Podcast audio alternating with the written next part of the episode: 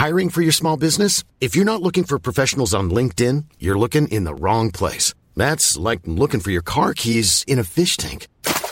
LinkedIn helps you hire professionals you can't find anywhere else, even those who aren't actively searching for a new job but might be open to the perfect role. In a given month, over 70% of LinkedIn users don't even visit other leading job sites. So start looking in the right place. With LinkedIn, you can hire professionals like a professional. Post your free job on linkedin.com slash people today. Millions of people have lost weight with personalized plans from Noom. Like Evan, who can't stand salads and still lost 50 pounds. Salads generally for most people are the easy button, right? For me, that wasn't an option. I never really was a salad guy. That's just not who I am. But Noom worked for me. Get your personalized plan today at Noom.com. Real Noom user compensated to provide their story. In four weeks, the typical Noom user can expect to lose one to two pounds per week. Individual results may vary.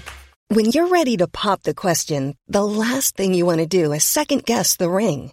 At Bluenile.com, you can design a one of a kind ring with the ease and convenience of shopping online. Choose your diamond and setting. When you find the one, you'll get it delivered right to your door. Go to Bluenile.com and use promo code LISTEN to get $50 off your purchase of $500 or more. That's code LISTEN at Bluenile.com for $50 off your purchase. Bluenile.com code LISTEN. You've done a man's job, sir.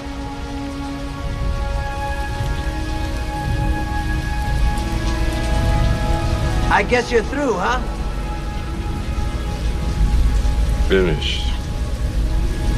It's too bad she won't live. But then again, who does? Welcome to Syndicate, a film and TV podcast. From our screens to your watch list, we gather to share and discuss your next favorite. Join us as we want you to spend less time scrolling and more time watching. And now, here's your host, Armand Haddad. Hello and welcome to another episode of Syndicate. I'm your host, Armand Haddad. This season we are exploring the cinematic adaptations of beloved stories. Today we are talking about the Blade Runner universe. But before we hunt down replicants, I am joined by some returning guests, Diego and Aaron. Guys, welcome back to the show. Hey, Armand, thanks for having us. It's always a pleasure. Hello. And I'm not just saying that. Oh man, ah, these two juggernauts in the same room. I can't believe it. Oh, so before we jump into the Blade Runner universe, I gotta ask because I'm sure all of us come from Blade Runner at different times in our lives when we watched it for the first time. So Diego, Yes. What was it like to discover Blade Runner for the first time? Like, where were you when you first encountered? So I watched Blade Runner with um, my one of my best friends who we we actually met on our um, study abroad trip to Poland, and he showed me Blade Runner. He was like, "You ever heard of this movie? It's like with Harrison Ford. He's he you know he kind of." He's essentially trying to understand who he is and what he does um, in this post-apocalyptic world. And it was awesome you know? It was i essentially didn't really know that. I think like a lot of things like the title scroll um that was used in star wars or later used in star wars excuse me was you know brought up in this movie that this movie brought up so many sci-fi tropes and really established a lot of things. And it's exciting i i really do like watching older movies for what they bring to you know what they bring to it all. So it was it was awesome watching it. Yeah. well, for me, I had seen Star Wars as a kid, um, and uh, shortly after, I- I want to say like 2010 or so, um, I I'm not sure how I first heard about um, Blade Runner, but it kind of entered my attention, and so um, I watched it, and Blade Runner is one of the few movies that I've seen where, and Star Wars is in this camp too, where after watching it, I'm like, that's a world I want to live in.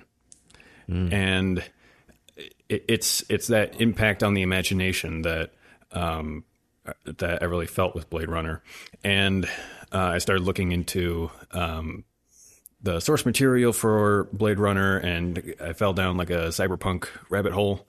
Um, it took me like years to get out of, but um, w- once I was free, uh, I had heard about um, Blade Runner 2049 and the kind of troubled production of the original Blade Runner. Um, so I was excited that it was being handled by the director of Dune, um, and I had high expectations for uh, what that would be as a sequel. And uh, that movie somehow took that world that I really wanted to live in and just burst the roof on it and made it uh, that much more vast and expansive. And um, there's there's a dreamlike quality to uh, these movies, and they they kind of come from a bygone age where movies were uh, a, were a form of art, and it was something that would was going to last longer than you or I, or um, and so the, it, it's it's pretty close to a religious experience to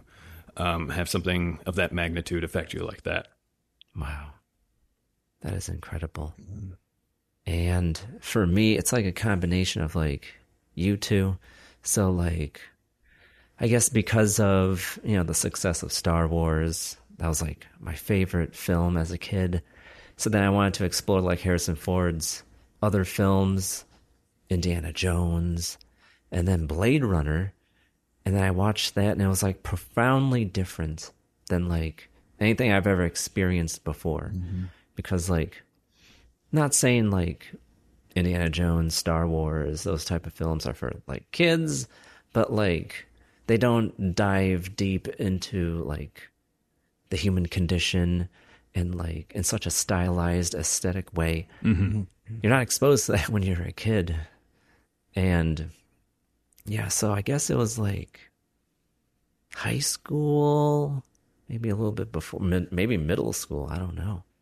Yeah, that's when I encountered Blade Runner and the whole cyberpunk universe. Yeah, crazy. Yeah. Wow. There's a sense of awe about Blade Runner that I have really felt about any other franchise, and I think that's palpable when we all try to talk about it. Yeah. Mm-hmm. Absolutely.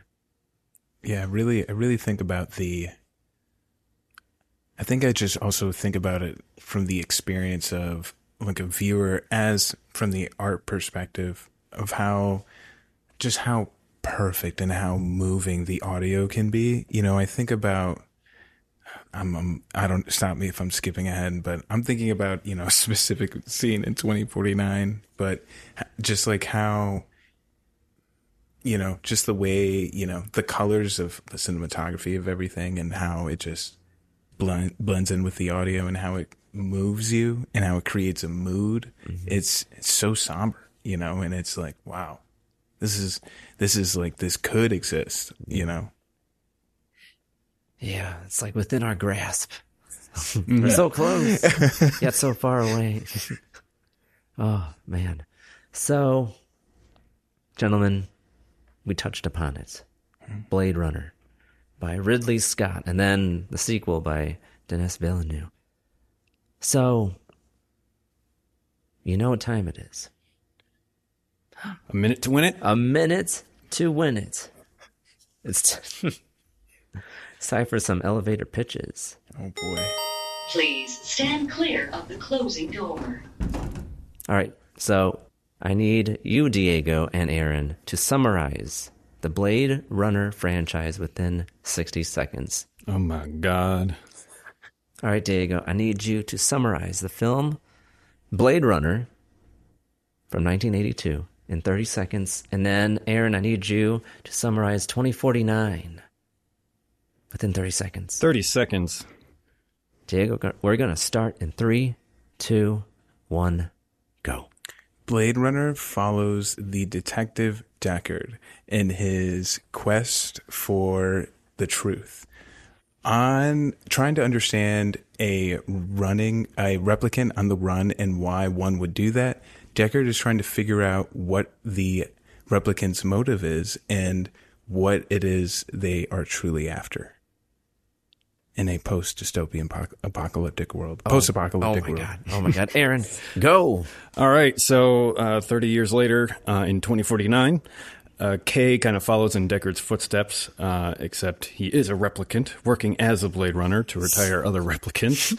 Um, until one day he finds uh, a miracle, the unthinkable, a proof that replicants are able to uh, do, uh, re- reproduce. Oh my God. biologically. so what will happen? You'll have to watch and find out. Oh my god, you guys did a great job. Oh, all right. So yeah, so we talked about it. Hmm. Blade Runner. It's this cyberpunk, futuristic world with replicants and humans, and we have to live together somehow. But mm-hmm. somehow it doesn't work. So let's get into it. So I can't believe Blade Runner is like so ahead of its time. Like both in I mean, it started the whole cyberpunk genre. It didn't exist before that. Mm-hmm. So it like hot out of the gate establishes its own, you know, fictional universe. It's so ahead of its time, and also, I guess, a social commentary uh, beneath uh, the film too. Like, Mhm. it's crazy. It is. Um, so yeah, they uh, place it in the far distant future of 2019, and um, uh, Los Angeles has been uh, basically heavy, heavily gentrified and mixed with um, kind of uh, Japan and China. Uh, their cultures have mixed in, and um, and, and so it creates this kind of like dystopian nightmare that uh except it's not a nightmare it's just like it kind of sucks.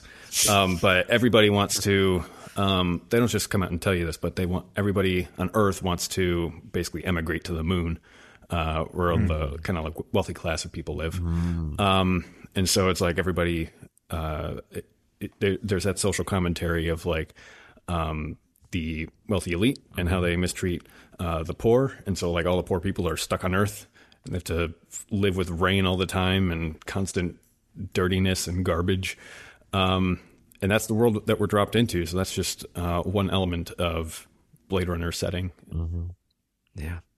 Yeah, and it's uh, and it definitely seems like the these replicants, these bioengineered humans, if you will, they uh, they're pretty much bred to work. They are on a very short life cycle. I believe in the movie they, um the latest replicant model was pushed to seven years worth of living, and it you know they are essentially they are like i said like these kind of humans that are on these like much shorter time clocks they don't know a lot they're just essentially bred to do the dirty jobs that a lot of like humans left on earth don't want to do you know? So um but yeah and and and it's also a big apparent issue i believe within these replicants and kind of like the the creator of these replicants that this guy is hey he's like not only bioengineering these workers but he's also kind of pushing the limits of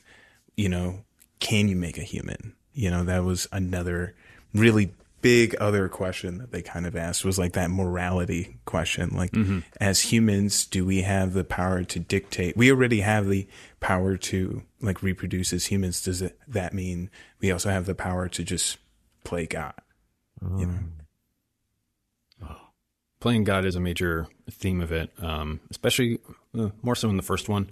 Um, you have that famous scene where um, they go up to Tyrell and um, Roy. He, uh, you know, he he asks for more life, um, and it's very much reflective of our desires, humans, to want to pursue eternal life. And Tyrell, in this in this case, repres represents like a god figure, and um, you know, Roy wants more life so that um, you know he can do great things and live it to its fullest. And Tyrell's like, you know, it's impossible to give you more life, but even if I could, I'm so proud of you and all of your achievements with what you've done um, with the life that you do have. And Roy angrily like rebels against God and kills him by crushing his skull.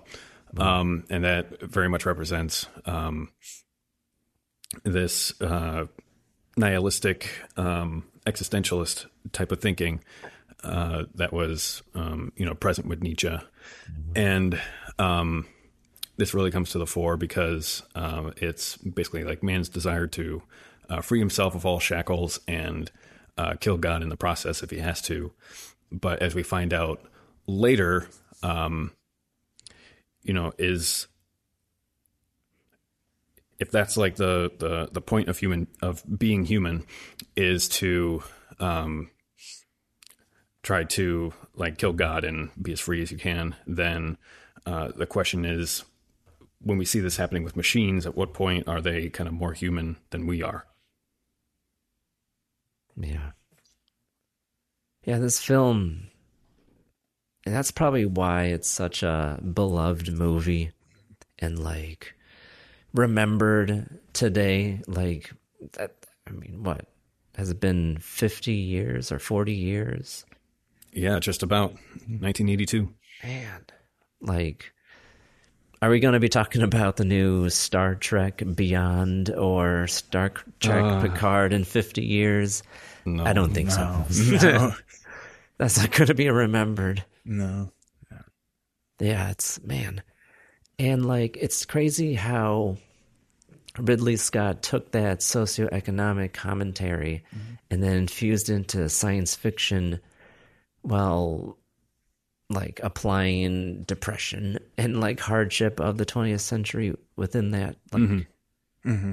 it's such a beautiful picture that it paints of like the utopia but it's like completely distorted by human nature and it could have been great Mm-hmm. yeah I feel like just a, I feel like I've with you and like just in the beginning talk to you both. Like I already have, you know, this idea of like almost like what a third one would look like, right? It's if we're following this kind of trajectory and and that detail about how everyone wants to like kind of live on the moon and essentially like escape the hell that is we've created is on earth, mm-hmm. right? Mm-hmm. I just cannot but help but to think about you know, Jeff Bezos and his recent little space endeavor, you know, and it's, it, it, it's, it's just like, uh, this is, this is source material, you know, this is where we find it for the next one. But, you know, it's, it's just so interesting. Like, you know, I mean, it perfect how it perfectly mirrors the world that we live in. You know, those of higher up, those who are looking to extend their, you know, their morality through greatness. You know, and it's it's just all it's all over. Very prophetic. Mm-hmm. Yeah. Yeah. I absolutely love it. And with Blade Runner, the first movie, like it started all that. And then now, com- completely different generation looks back and it was like, you know what? I love that universe so much. I want to continue it with Blade Runner 2049. Mm-hmm. And it's just incredible how not only did Denis Villeneuve maintain the aesthetic, but like also aged it within its universe 30 years. Mm-hmm. And it's just a wonder to see like the evolution of that world. And we see like more beyond the curtain that Blade Runner established with that movie. Mm-hmm.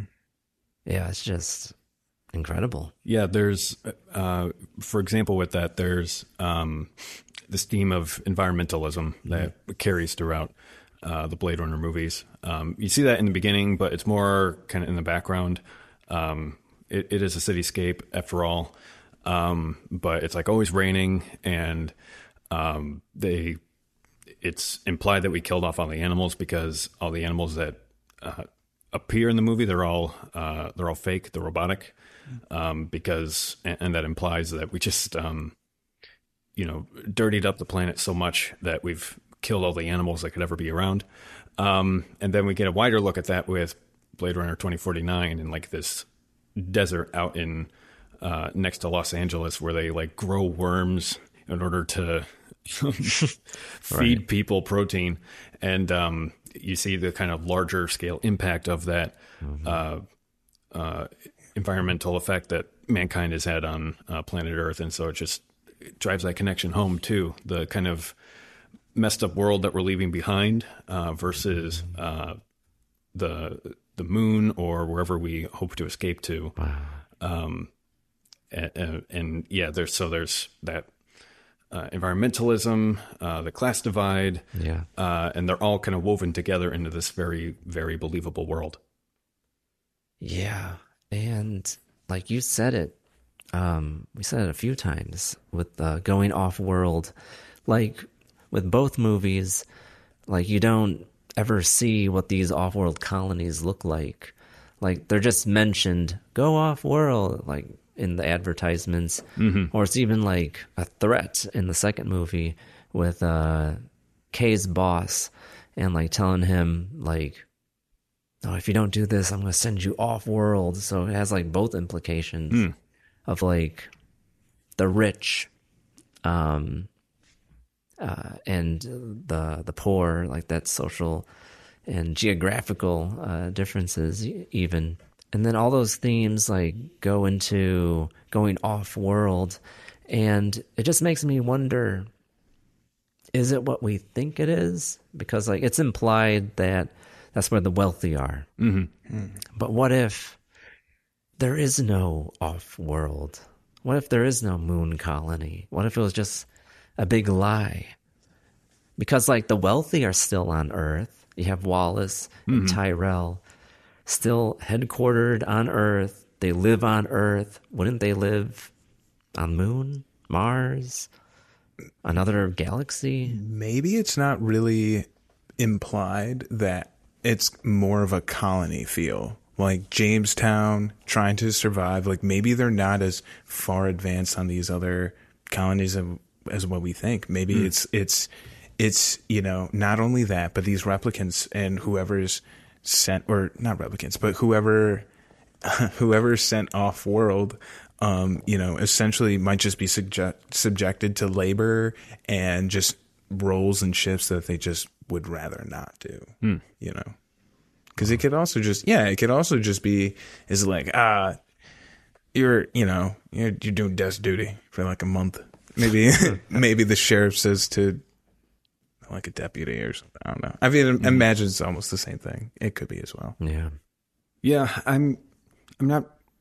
Not sure I agree that it's completely fake. Um, it is an interesting thought that um, that there is this kind of alternate uh, reality that we're uh, kind of blinded to, uh, much like the Matrix. Um, uh, however, Tyrell seems to uh, really care about his replicants and put a lot of time, thought, and energy on them. And if uh, Earth is where um, they're supposed to be, then he's going to be there manufacturing them and then just shipping them off world. Um, so yeah, it's an interesting thought, but I think it's probably more likely that um, it is real. Well, you know, I'm a conspiracy guy. Oh, I know. oh I'm well that- aware. That like popped in. I'm like, is it? I don't think it's real. It's like, hmm, a little fishy. It's muy fake. that was gross. oh man.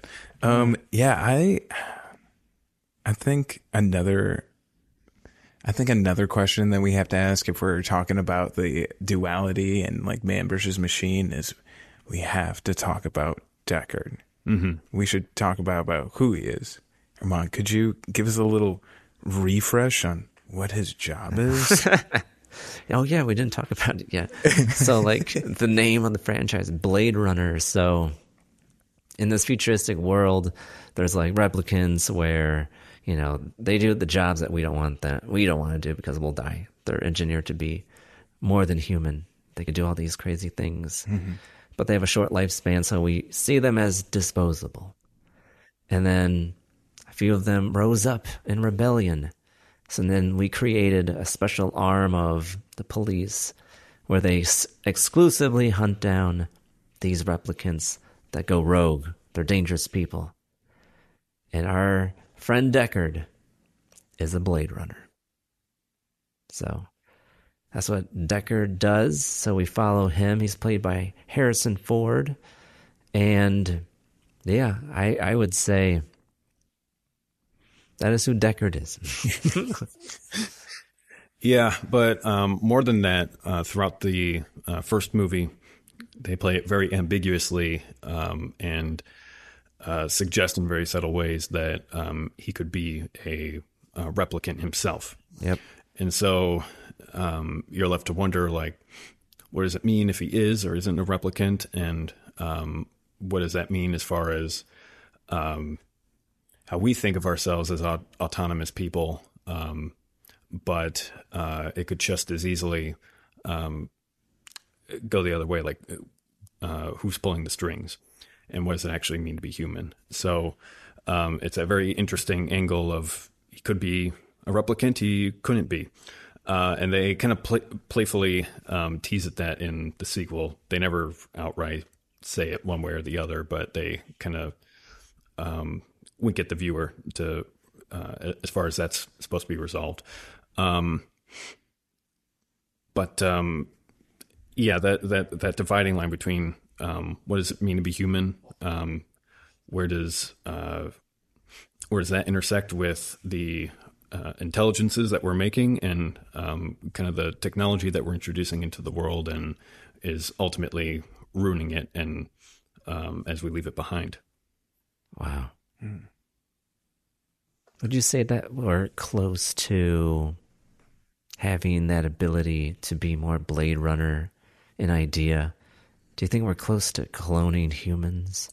Um, I think I think we've we've definitely have I remember reading or like I was I remember I was younger and I was trying to read this article but I don't think I just could really grasp it but it, it was talking about cloning sheep and I'm pretty sure if you can clone like the fetus of a sheep, you can definitely clone the fetus of a human. Uh-huh. Um, so yeah, I mean, I just think we just, it's just really at this point, it comes down to who's going to do it and who's going to carry that burden. And then, you know, this person's kind of ushered on a new era because then at this point, it's like, well, I think you're just kind of disproving that like God just doesn't exist. You know, that obviously like I mean religion is at that point is in itself um that's the word I'm trying to think of. It's it's it's a it's a bias. It's up to everybody. It's up to your own interpretation, mm-hmm. right? So I guess it, but if we're able to create humans in in a way where more specifically like we can um control their lifespan, then yeah, I, I feel like we've we've just kind of broken what it means to be human. And at that point, I feel like humanity can't really be seen as like this potential positive force anymore. Mm-hmm. It's like, it's not bad either, but well, I guess you kind of just have to expect or uh, just kind of have to accept like how chaotic everything is. I mean, like, mm-hmm. yes, like life is chaotic, but I mean, to then now also be able to like create people and then what are the difference between these people, you know, like, and you know the thoughts and feelings that they might have they might think that they're the next human race mm-hmm. they're the next you know they should be eradicating the natural humans because how are these new humans different because we're not just gonna like I also don't think if we had the ability to clone, we wouldn't just clone an average human. This person would be perfect. Mm-hmm. Yeah. Yeah, I think we're going to end up engineering something. I don't know what it's going to look like, um, but between the advances that we're making with um, with 3D printing tissue um, and genetic engineering, and also the advances in um, AI learning algorithms and mm. how we're using them, uh, that's uh, really terrifying and going to be a, um, a, huge turning point for this technology in the future. Um, we're going to be end up making something, and the idea is: are we going to be actually responsible with it um, and and handle that technology in a responsible way, or are we just going to put a jet engine behind it and just watch it go and not really have any care for the consequences? because that's one of the major themes of uh, Blade Runner is that um, technology is the means by which um, man can like make him make himself God, but are we responsible enough to um, you know handle that kind of power in a way that's not going to just destroy us as we are as humans and uh, and the world around us? Yeah, this film is like so unbelievably deep. And it's crazy how it just came out of the mind of our least suspected person, Ridley Scott. I know. It's like all of this commentary that we just said came from your brain. Where Yeah. you where where do you think he got this from? Like Diego, Aaron, where do you think he got it from? Maybe Philip K. Dick, the writer of Do Androids Dream of Electric Sheep? Oh. Um, yeah, that's a 1968 novel, um, which served as a source material for this, and uh, that's right around the the time when we first started um, experimenting with artificial intelligence and um, and learning algorithms and things like that. And so um, that was right at the forefront forefront of the uh, kind of philosophy of um, dealing with artificial intelligence at the time. So uh, it very much is uh, interested about and asking the right questions about, um, you know, what is what is what is the nature of consciousness and of being human and having the kind of technolo- technological advances and power that we have today. Yeah. Yeah. Yeah, that's. Um, I'm proud to say that that book is in my library, physical copy. have not started it yet though. But good work. to be honest, this is definitely. I got distracted by another book, but this I I I want to read it now. You know, I, I had to. I had to see. I I because I know that there's a lot of differences from the book. Because I know in the book specifically, they said that it was like, oh yeah, Deckard's a replicant, um, Mhm. if I'm correct, and um. Okay, I'm totally going to touch on it. But, you know, because within the movie, how in the hell is Deckard supposed to fight these replicants? Because the replicants are strong. You see one of them punch through a wall, and you see one of them just take Tyrell by the head and just like, you know, punch out his eyes like a whole punch, right? Yeah. And Yeah. it was, uh, and so if Deckard's able to do hand to hand combat with them and still, like, yeah, like they broke his shit, but I, I mean, the replicant he was fighting was much larger than him. Hell, I, I believe the actor, I, I don't remember, but I think it's the same actor that played as Ivan Drago. The, the, the, like, the, the big ah. bad replicant. I don't remember. I'm Oh. terrible.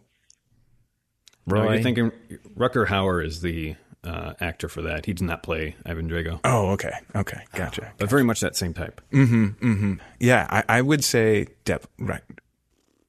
Decker's a replicant.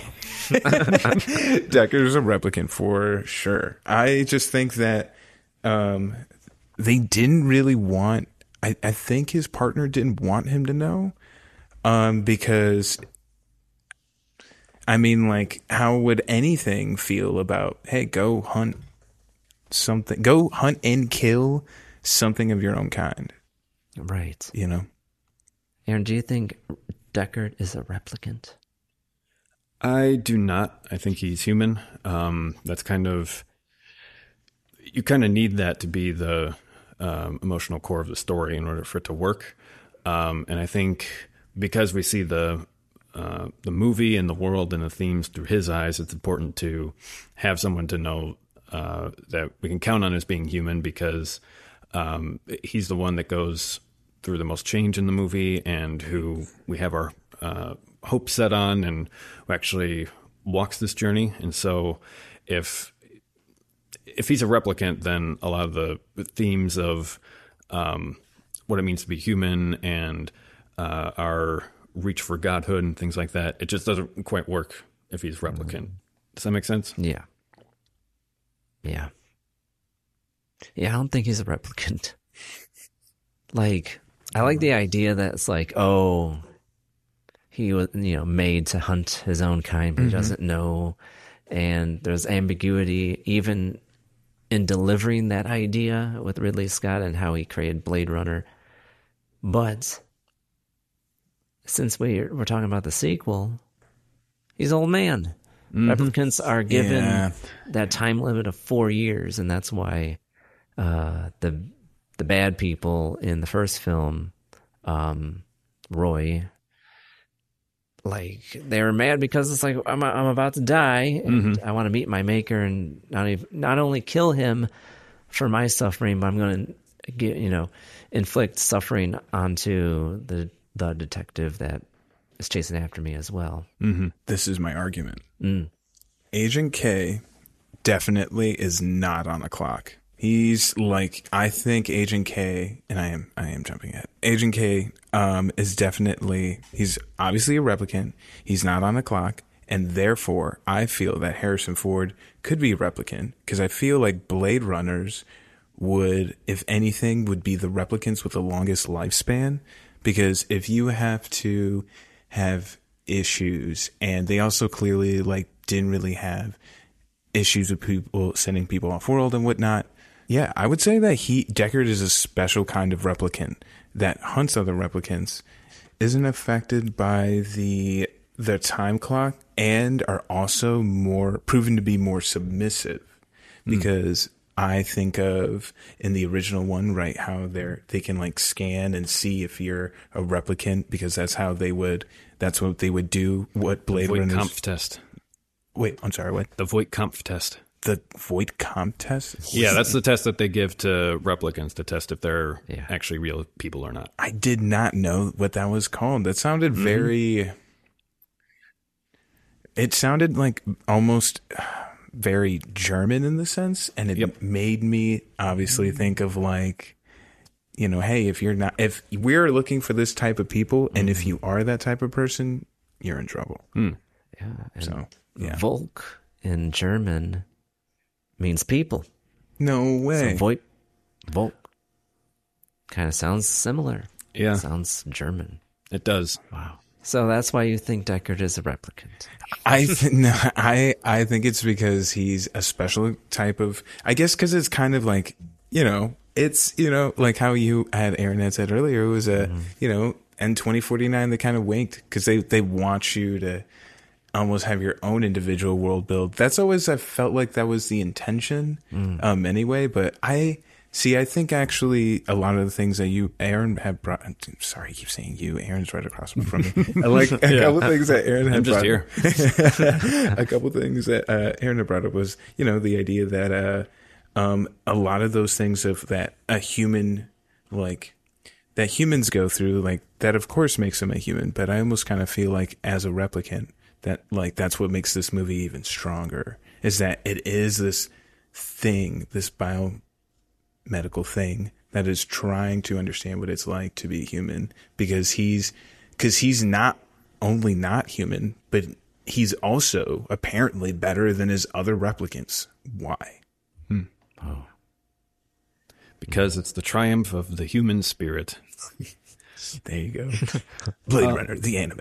I mean, it does bring up an interesting point um, as far as if he were to be a replicant, um, then it's this idea that we're uh, making this intelligent being that's just way more disposable than we are, um, and uh, it's just sending him to do the dirty jobs that we don't want to. It's um, that continued theme of uh, how disposable are we making other people, um, and either putting them into danger, um, sending them off to war, or uh, disposing of them and just completely um, not acknowledging their their right to have the same kind of life that we do. What if Off World was referencing to where they were fighting their uh, their wars?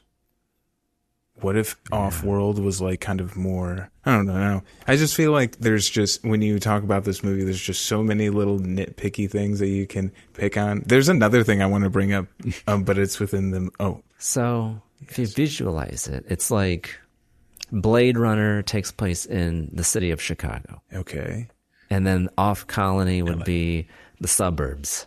Mm-hmm okay. You know, thirty minutes out or forty minutes out, and that's where the war is happening. Is it kind of like that? It's like the same country, planet. Like if you're not in the city, you're like, what are you doing? That's off are you thinking? world. Yeah, Oh, I guess uh, at a celestial level. I guess if you're looking at if each town was a planet. Oh my gosh. it's only a 20 minute um hovercraft hovercraft minute drive away. It'd be two or three parsecs. Oh man. I have a question. What's up with the unicorn? The unicorn. Yeah, the unicorn. Oh. Yes. So, uh, Bla- uh, rather famously in Blade Runner, um, Deckard at one point has a dream, a dream of a unicorn uh, running through, and um, later in uh, later in the film, one of uh, Deckard's coworkers uh, is known for folding up these origami animals, and uh, he ends up leaving a little paper unicorn uh, in Deckard's apartment, which implies that the dream that he had uh, was planted. Because how else could this guy have known uh, about the unicorn and how important it is? And that's reflected too later uh, in 2049 when Kay is searching for um, who we find out Rachael, who's a huge, huge and important figure in both movies. Um, but yeah, the unicorn comes into play there too. Yeah. So I guess a bigger question would be like what's up with the origami in general? And I guess why does the image of the unicorn relate to being not human? I guess. I actually think it's because, in a way, um, kind of to uh, support my theory of why he's a replicant, is because the planted dreams, and also that was his way. I think that was his partner, his his signal, his way of letting him, hey, you are an extraordinary human being. You're not a you're not a horse. You're not a donkey. You're a unicorn. You know, like you are one of one. And I think he also found these unicorns um kind of scattered throughout the movie almost in referencing towards Rachael. Like I think it towards the end of the movie um when him and like well, I don't well, I feel like we have to talk about Rachael now. Like but I I can't yeah, yeah. Before so uh, Okay, so within the movie, right, there's this kind of like this other a love interest of Deckard's. Uh, her name is Rachael, um, and it's interesting because Rachael's definitely like a replicant through the through the test and through the film, um, similar to what Tyrell was saying about um, how like made things have like the shimmer in their eye. Like she had the same shimmer replicant. Um, Replicant Owl did as well. Yes. Oh, that's right. The the the owl was a replicant as well. That's right. Um, but yeah, it it definitely kind of seemed like the his partner was like being like, hey, like I don't know. It it's weird because his partner never really isn't seem like he's tied to anything larger than just being Deckard's partner. You know, it doesn't seem like he's has any ulterior motives to set replicants free. So it's confusing to why these implanted dreams and these references that are outside of his dreams play such an important part, you know, because it's like, it's like, okay, like, yes, this does hint, damn, I did say this was a point for me, but I will say, yes, this can seem like to why he's a replicant, but to not knowing his partner's ulterior motives, it just makes that um, route of that hint, that Easter egg kind of flat. Like it just stops there, you know? Yeah. Yeah. That dream, I think, is used as um, kind of a proof of being human. I think, um, where it's only a, a a human mind, a human intelligence that can, um, or human consciousness, I should say, that can dream up um, imaginary things and things that don't exist. Um, but what makes it so ambiguous is that we know that Rachael um, is a replicant who uh, believes that she's human. And she does that because of implanted memories of a false past that have been placed onto her. So um, the question is uh, is Deckard, is he actually dreaming or is that an implanted memory of him dreaming? And it, it further muddies the waters as far as is he human or um, is he replicant? And really, is the dividing line difference between them all that great? Yeah. But why the unicorn specifically? Why the animal? Hmm. Well, I guess you could say you can't really say the animal because unicorns don't exist. It's a mythical creature. So therefore, So you take the unicorn. yes. I know it's a mythical creature, but there's a horse, you know, involved with the myth. So it's like, so humans are the horse, replicants are the unicorn. I'm Sandra, and I'm just the professional your small business was looking for. But you didn't hire me because you didn't use LinkedIn jobs. LinkedIn has professionals you can't find anywhere else, including those who aren't actively looking for a new job but might be open to the perfect role, like me. In a given month, over 70% of LinkedIn users don't visit other leading job sites. So if you're not looking on LinkedIn, you'll miss out on great candidates like Sandra. Start hiring professionals like a professional. Post your free job on linkedin.com/people today. Burrow's furniture is built for the way you live. From ensuring easy assembly and disassembly to honoring highly requested new colors for their award-winning seating, they always have their customers in mind. Their modular seating is made out of durable materials to last and grow with you. And with Burrow, you always get fast, free shipping.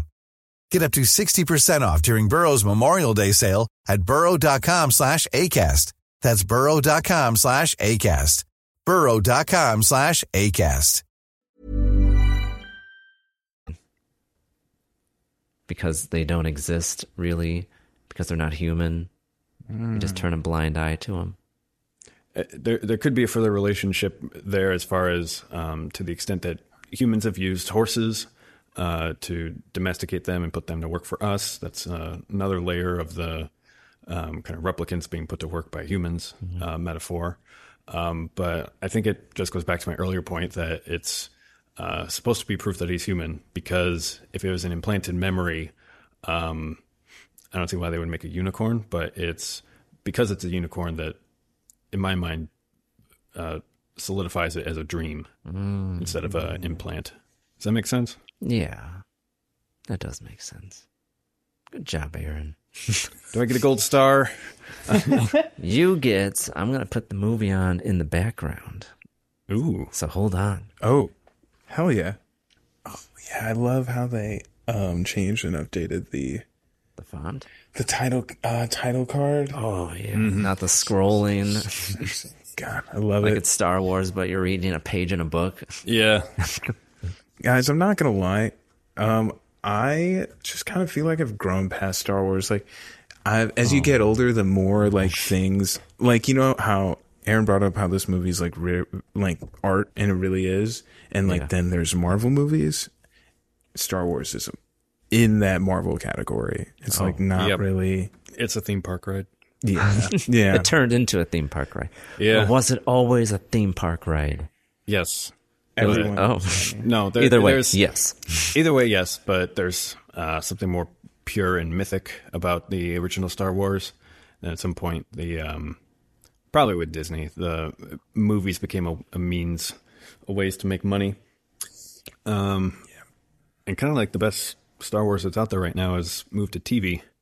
yeah. They're actually telling good stories there. Mandalorian is probably, in my opinion, the best Disney made Star Wars content.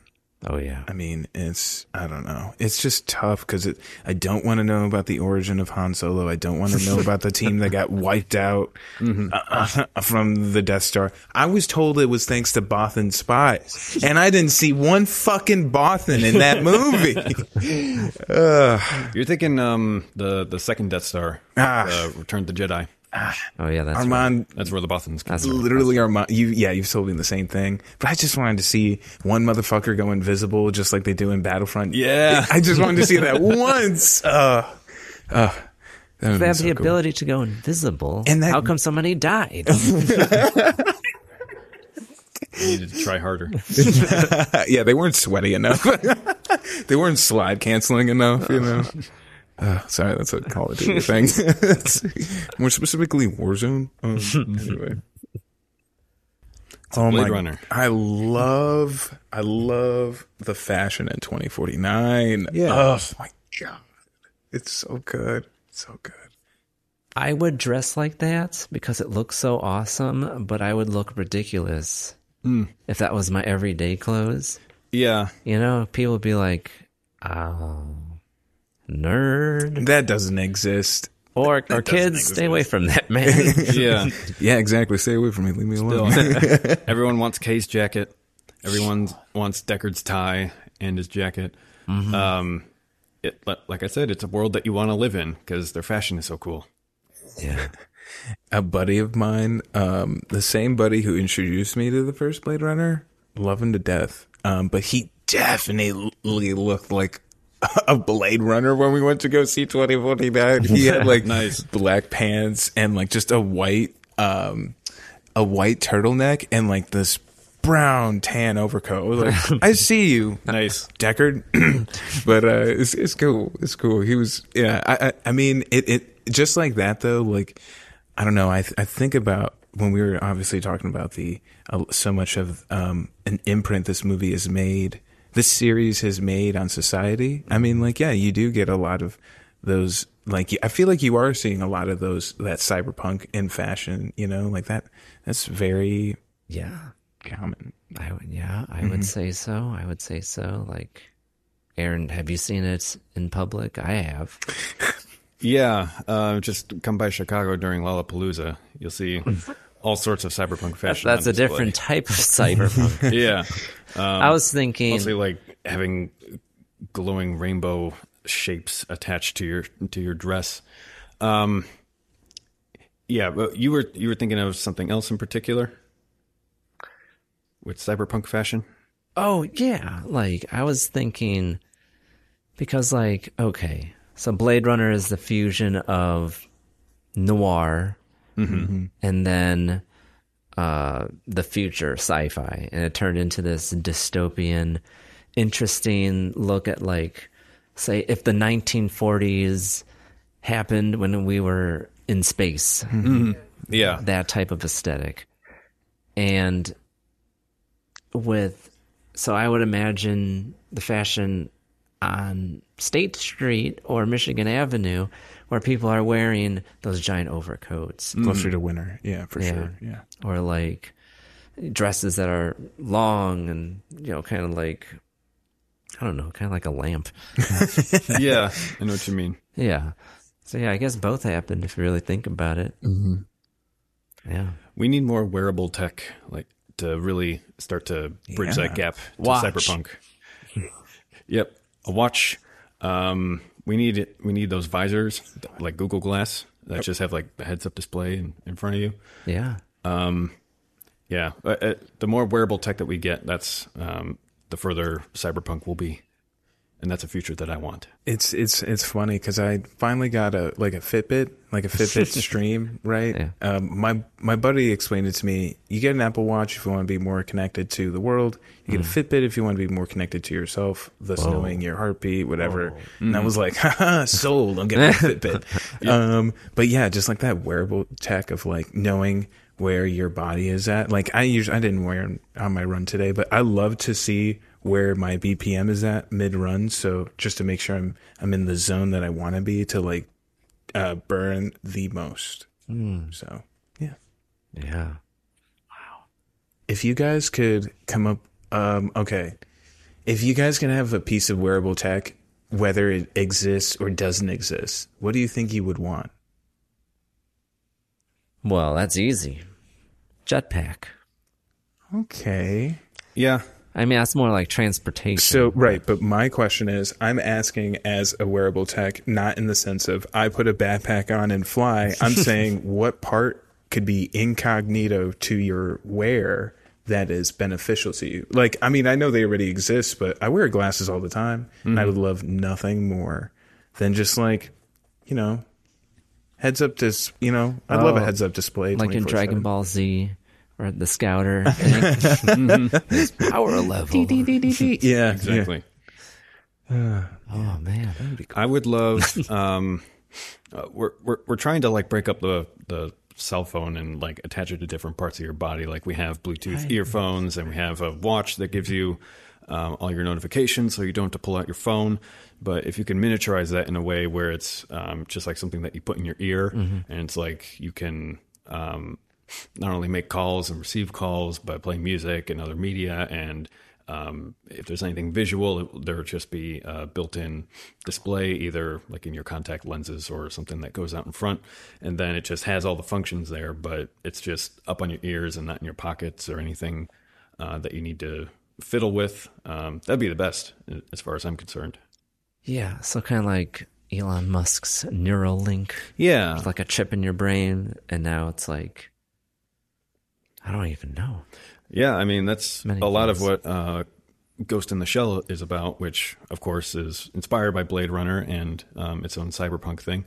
Um, their whole deal is um, that there's just a network that connects everything worldwide, and uh, they have these cyborg uh, parts that you can get for your head that just allow you to uh, jack into that and become networked to everyone in the world. And um, yeah, that'd be a very interesting thing to have.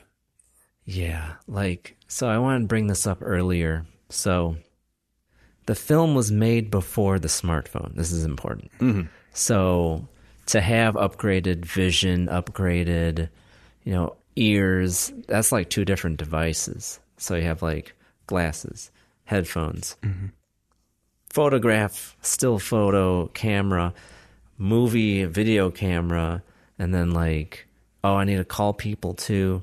I need a telephone. So you need, you know, like eight different devices to do X, Y, and Z. So with all those devices, you would think, oh, they're all going to increase uh, optimism for each one and become its like perfected thing. Mhm. So that's where you get like this like gritty diesel future where it's like kind of analog, but not fully digital. Mhm. And then you look at uh, the sci-fi that's made now after iPhone. It's completely different. So like if Blade Runner was real after like their iPhone would be not the replicant but like I don't know, like a copy of you Yeah. cuz it's your you is the chip in your brain and it's like kind of like altered carbon Yeah, I was about to say like Altered Carbon. That's a that's a good movie. Yeah. Right, Yeah, well, like Tony Stark's father, we are limited by the technology of our time, and that includes uh, Blade Runner and its source novel. And they're limited by their technology in what they can imagine the future will be. Um, like Deckard, he is scanning this photograph, um, and he's he requests a printout, and it like prints out like a little Polaroid camera. um, it's like we would think that's crazy right now to have in the future um, because we don't get print, printouts anymore. It's just like sent to our phone. My point being, um, with uh, the, within the parameters of the makers of uh, the original Blade Runner, they were limited with what they can imagine the future to be, and um, the, the people that in 2019 made uh, Blade Runner 2049, uh, they're kind of limited in their capacity um, as we are for um, imagining what the future could be. So I wonder in 30 years from now, how how would we imagine the future? Um, and what does that mean as far as being human? My point being with um, with like Ghost in the Shell, they imagined a world where everybody is networked and interconnected, and so that begs the question: uh, What would it mean if we could just instantly connect to anybody that we wanted to? And um, and what themes Blade Runner explores too is uh, when it comes to consciousness is what would it mean to be fully connected to someone else and know everything about them? Um, how much of that is a construction and how much of it is us as actual real um, genuine human beings? Going from there, let's transition to the second movie. Mhm. So I guess we all encountered the first one before the second one. So I have to ask when you heard about they're making a sequel, how, how did we feel about it?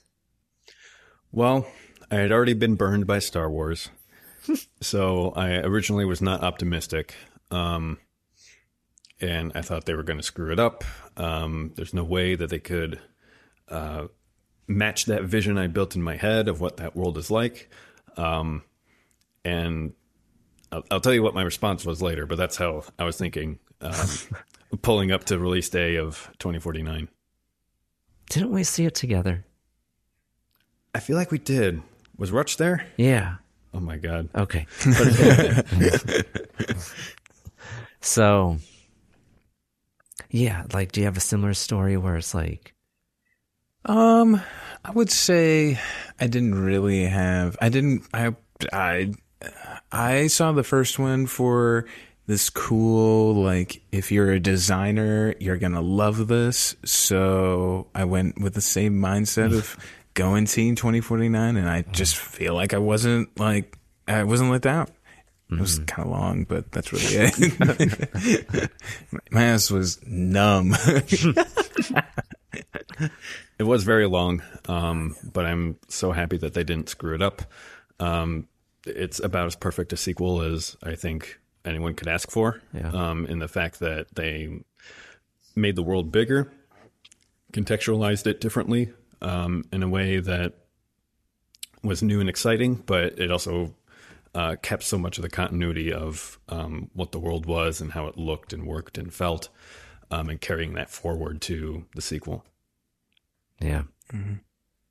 Yeah. Like, so, I mean, I'm kind of in your boat, Aaron, where I was, I was burned by Star Wars because, like, you know, y that's hard to live up to. Like, you're thinking about this for 30 years.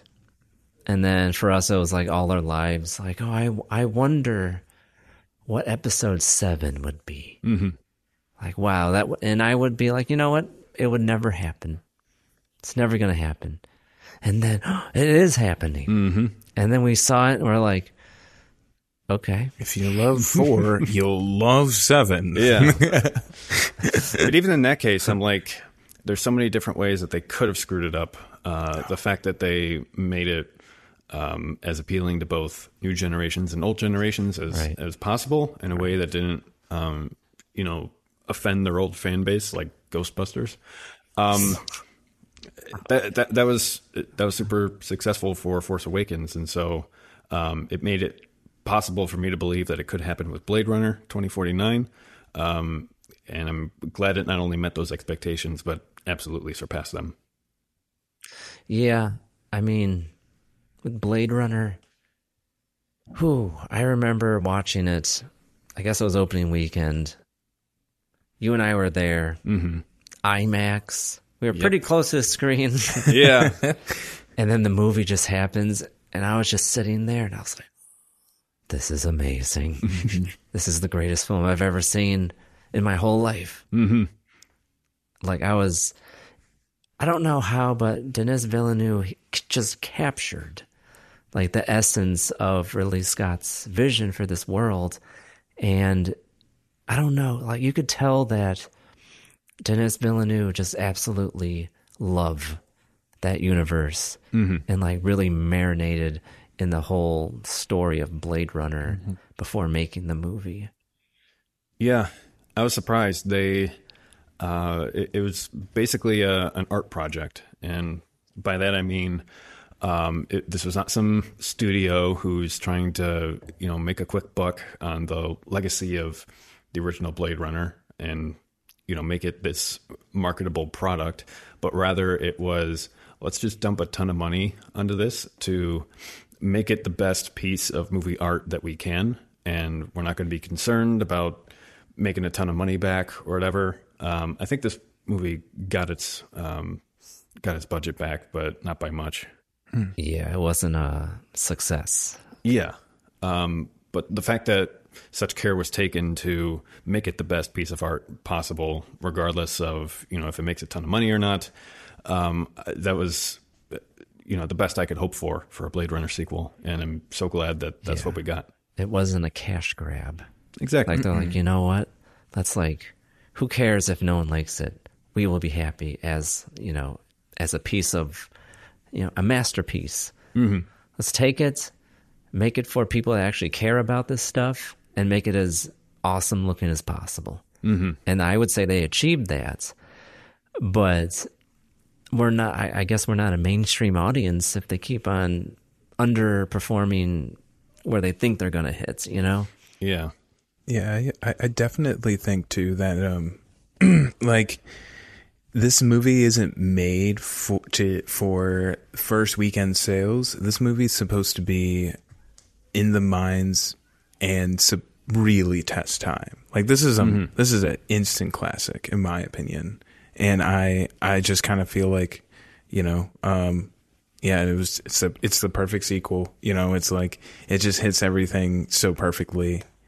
I do really like that this was uh, focused in on for the art because I feel like aside from this movie, um, it I really think about like I hate to say it, but I think about Tarantino movies. Like I remember when I went to go see Hateful Eight. Was it Hateful Eight? Yeah. Yeah, that was that was cool because when I went to go see it, well, I went to go see it with my brother and my mom. I don't really think they they really caught the vibe like I did, but uh, I just really like that. You know, milli- uh, seventy. I think 70, 72 millimeter camera. Um, 70 mil, yep. Yeah, it was, and uh, and just kind of the that feeling that everyone had to keep up their you know keep their role going because it was just in one room Mhm. like it was an experience i just you know miss movies for an experience i saw like black widow like a couple weeks ago and i was like dude why yeah, who's this for? it's yeah, and it's not, and I do not want to. That is not me to disrespect, uh, because I uh, like Scarlett Johansson and the Black Widow character. Because I know a big part of that movie too was to definitely give her her own movie. So I don't want to take away from that, but Mhm. I'm more speaking along the lines that like we had a villain in that movie that literally just copied every other Marvel super some other Marvel superhero Uh-huh. powers, which I get it because Mhm. that's like the enemy's name, but it's just like it's corny.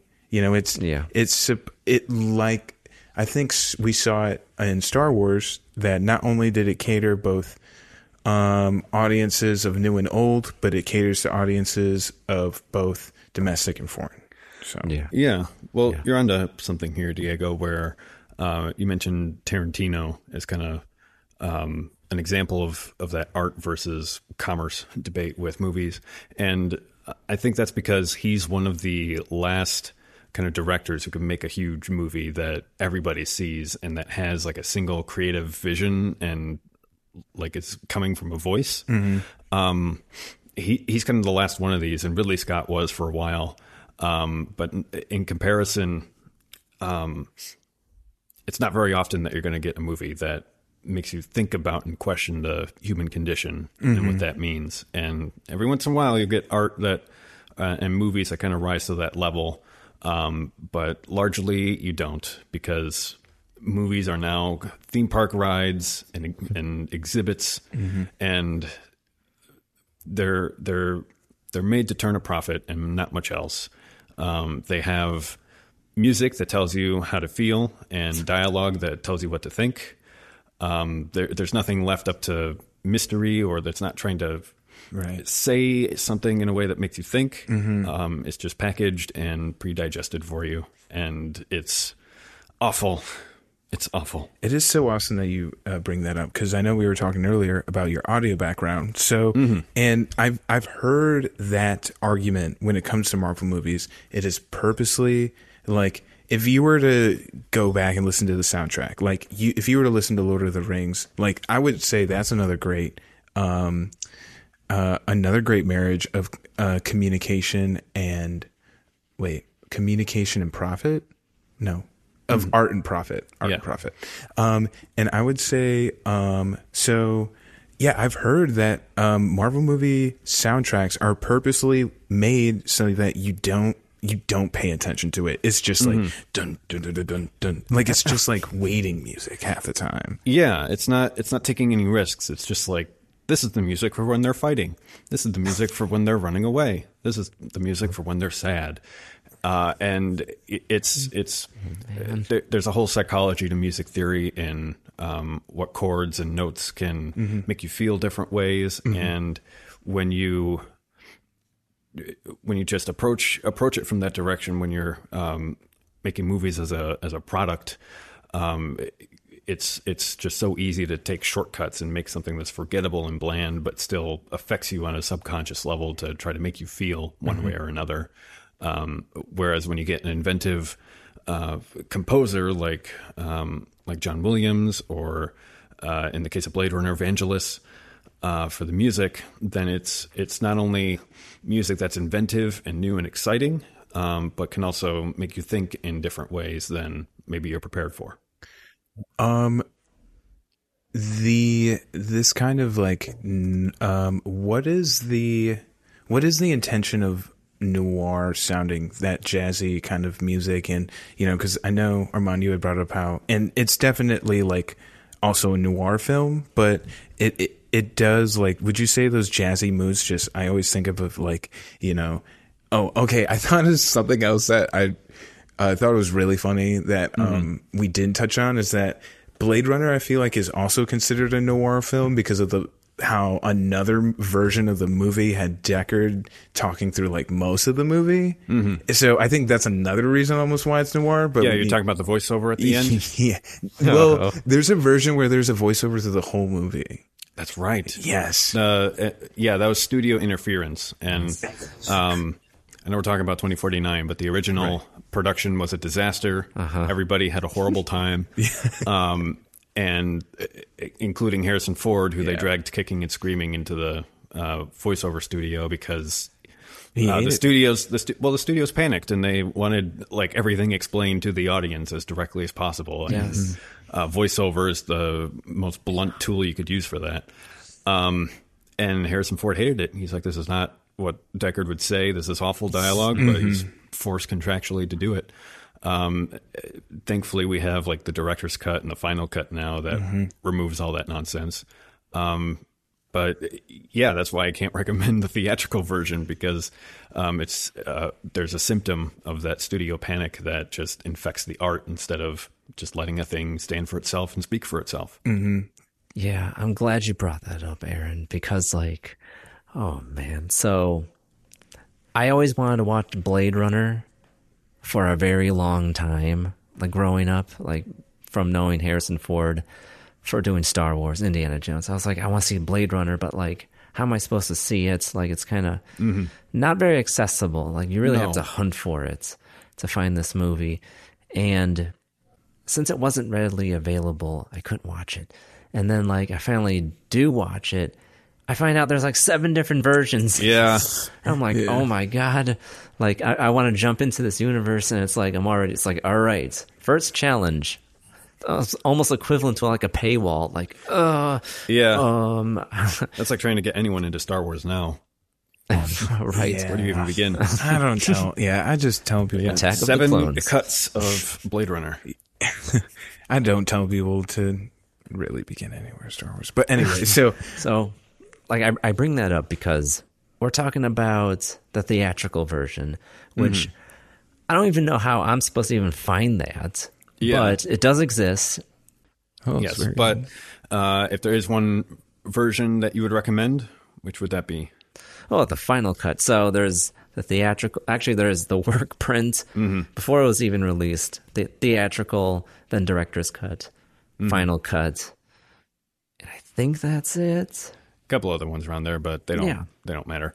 Have you have you seen the theatrical version? uh, no, I've just I've seen scenes of him talking over it. Oh my god! Yeah, it seems, and he sounds pissed. Yeah, sounds like ha- he's about to slit his wrists. I have an audio example if you want to hear it. Oh my god! Sure thing, sure thing. Okay, this is at the final, almost one of the final scenes of the movie of the original, and the the replicant that was trying to kill Deckard gives this speech mm-hmm. as he dies in Betty. rain. Yes, like this is it, and this is what the studio wanted Harrison Ford to say right after that scene.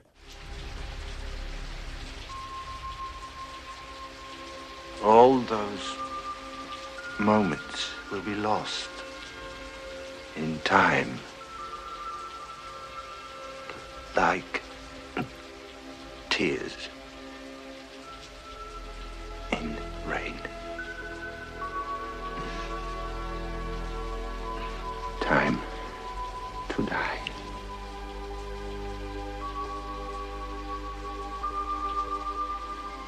I don't know why he saved Oh, my God. life. Maybe in those last moments he loved life more than he ever had before. Not just his life, anybody's life. my life. All he'd wanted were the same answers the rest of us want. Where do I come from? Where am I going? How long have I got? All I could do was sit there and watch him die. And that's it. Jeez. That's Harrison how it Ford ends. does not give a shit. Yeah. Oh my god. It's unbelievable. yeah, that is beyond awful. And then you know, he did that on purpose because like, oh, if I make it sound really bad, they won't use it. They used it. Yeah. Yeah. Watch the final cut. Miss all that shit. like cuz like my dad back in the 80s saw this when it came out and like I didn't dive deep into it why he doesn't like the movie, but he was like that I didn't like that movie. Mhm. That was awful. Maybe because he saw the theatrical release. That's a possibility. Like it just blows my mind how studios are so afraid for a director to express his artistic vision that they would like, okay, we need to do this or else people won't know and, and it's a detriment to the artist's work. Mm-hmm. It's kind of like going to the Mona Lisa and then in chalk pointing to her smile. This is where she smiles. Yeah, it's awful. Um, it and you know, just like we try to do better than God in our creation uh, by making horrible, twisted, uh, destructive things on Earth, uh, like replicants.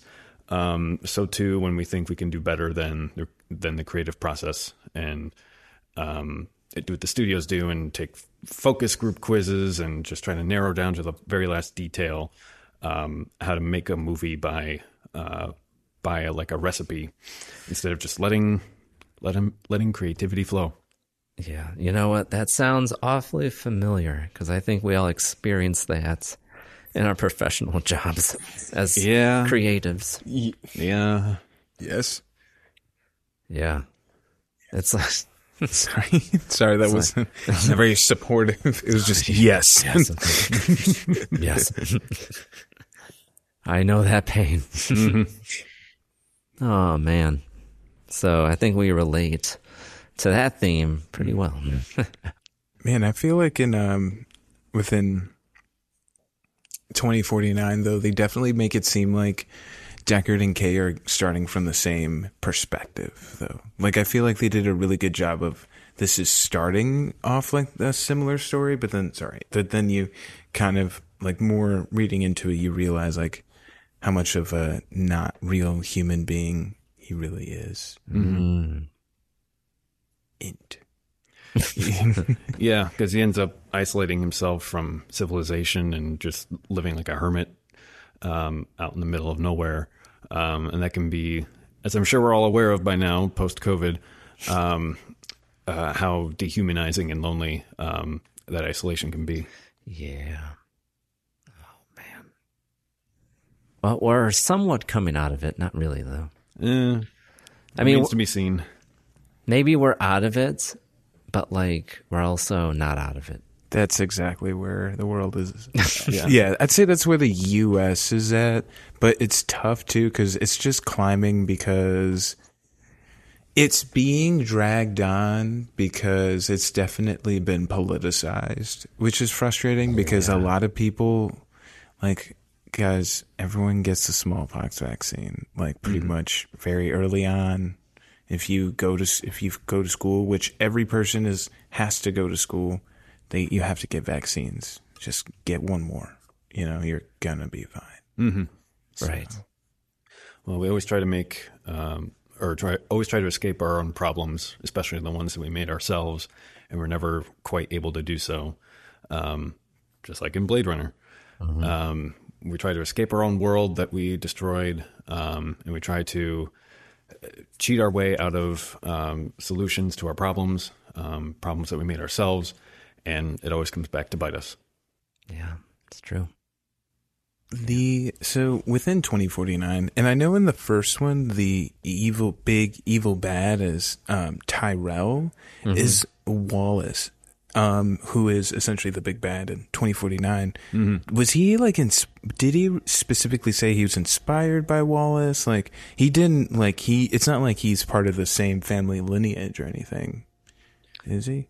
No, I think those are no, completely different. it was. Uh, so it was in the prologue. So they made it somewhat uh, accessible to people that haven't seen the original film by Okay. having that little world building paragraph in that scroll, opening scroll. Oh, that's right. That's right. Where because those uh, replicants in the first movie killed the CEO of uh, Tyrell Corporation, that there was a need for replicants after whatever events, and then that's where uh, is it Marshall Wallace? Wallace.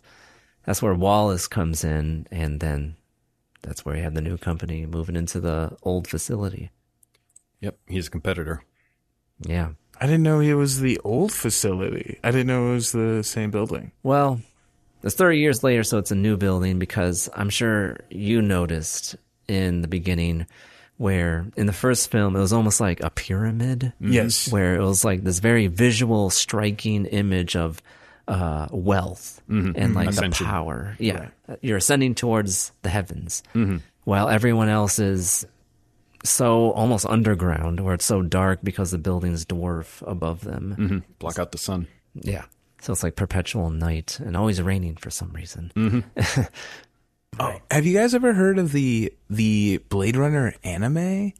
There's a like a short storied anime. Um, I believe either you know Yeah, what It's a prequel to 2049. Yes, and it explains. So Really? I think yeah, there's Oh my God. one scene within 2049 that talks about the blackout where they lost like a whole bunch of communication, Mhm. um, where everything was like was lost, and I think it also attributed to like a whole bunch of a lot of miscommunication, like with replicants or something had had happened. Um, but Mhm. yeah, that was. I think that was another part that was uh, mentioned in the scroll as well. Maybe Yeah, it fills in some gaps here and there. Mhm. Wow. I didn't even know that existed. That sounds amazing. Mhm. It reminds me of like um, The Matrix. Yeah. Where The Mhm. Matrix had that animated Yeah, that movie, one's but it's still good. Yeah. lore. The Mhm. Animatrix. Yeah, I haven't seen it. It's great. Would you say that Denis Villeneuve will be remembered 40 years later? Because like we're looking back on Ridley Scott's movie with like such uh, reverency. Mm-hmm. Do you think Denis Villeneuve's film will achieve that too? I guess. How can we even know? Yeah, it's hard to it's hard to tell if it's going to survive the test of time um, because the original Blade Runner was so influential. Um, it, it's it, it's almost like the second one it can't possibly make as big an impact as the original. Right. Um, so I don't know if it can last another forty years, um, but it, it's only because the original was that um, influential that it can't like get get out of its shadow. Um, but I think it will still be held up um, among the movies of this era um, as a shining example of what an art piece looks like. Um, it, it, especially with uh, to the to the degree and to the scale that it's been made.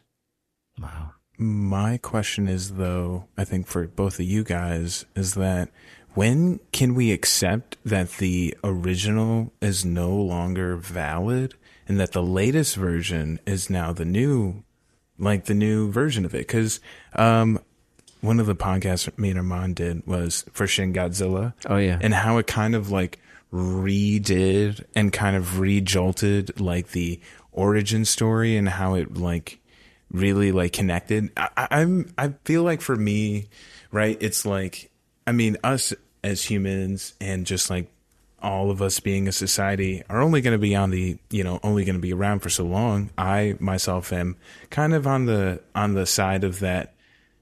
The originals should almost be like thank you, but it's time to move on to like what how this is now becoming like how the new one is the new trendsetter, right? Mhm. Because I mean, that only is happening with like music today, right? There's, I mean, even the transition from more of these seven minute songs to now these more two and a half minute songs. I can be like streamable and replayed over and over again. Mhm. I just kind of almost feel like if we're, no one's going to listen to Beethoven anymore, you know, why should we?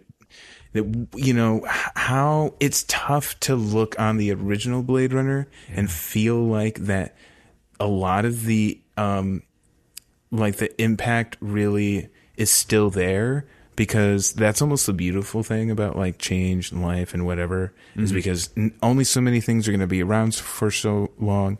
We appreciate the things that it's brought on to us, but the things that it's brought on are only going to be expounded upon. I think about like even the NBA as well, right? It's basketball stuff, but like, you know, I mean, you had Jordan and then, but now you like, then you're going to have another great because Mhm. Jordan was great and he did all, broke all of these records. But then what happens when the next person, you know, like, okay, like just because they don't have the titles, right? They don't have the championship titles. What about everything else that was great that they created? So, Mhm. and to also answer your name, if Denis Villeneuve will be remembered, that depends if Dune and any other movies, other movies he makes is good too, because uh, from some of the things I've seen in Dune, like some of the interior design, some of the stuff, yes, there's some sand thrown in, but it, it kind of reminded me of like Blade Runner a little bit. So I would like to see how and make sure that this just doesn't, that it just doesn't feel like a, his calling card. Oh, like if, his aesthetic. yeah, because if, if this turns out that this is just his aesthetic, then like I think that's then when we can revisit the question: Is the original better than the new one? Mhm. Because then it's now you're like, all right. So even though if the second, maybe the second one wasn't as great, maybe it didn't make as much money because it just wasn't as you know didn't have that staying power. But those are the things I think. About. It reminds me of kind of two different approaches to art. Okay. Um, to answer your question, um, that I think both of these approaches need to be held in tension. Um, one of them, um, there's this uh, Wynton, Mar- Wynton Marsalis uh, quote that uh, I'm not going to get right, but he was essentially t- talking about art and how you need to approach it on its own terms. Like, Mm. if you don't, if you don't understand uh, a, a piece of art, it's not because the art is bad or that it's wrong, but it's because you're not understanding it. So you have to approach art on its terms and with what it wants to say. At the same time, there's the Joseph Campbell approach, which is basically like art is either going to affect you or it's not. And um, if it does, you can enjoy it uh, as it is, and you don't have to justify it or anything like that. Um, you don't have to do homework to appreciate art. Uh, it should just be that kind of visceral response. And so I think we need kind of both of those things when we're talking about comparing the original to what's come after it, because um, something that may not make sense to you about the original, it might be just because you don't understand the context of um, the original in its time and what that means and what it was trying to say. Um, or it's, it's equally as valid to say, you know, the original just doesn't connect with me compared to this uh, new thing that came around. Um, and so therefore it's better to just move on to the new thing.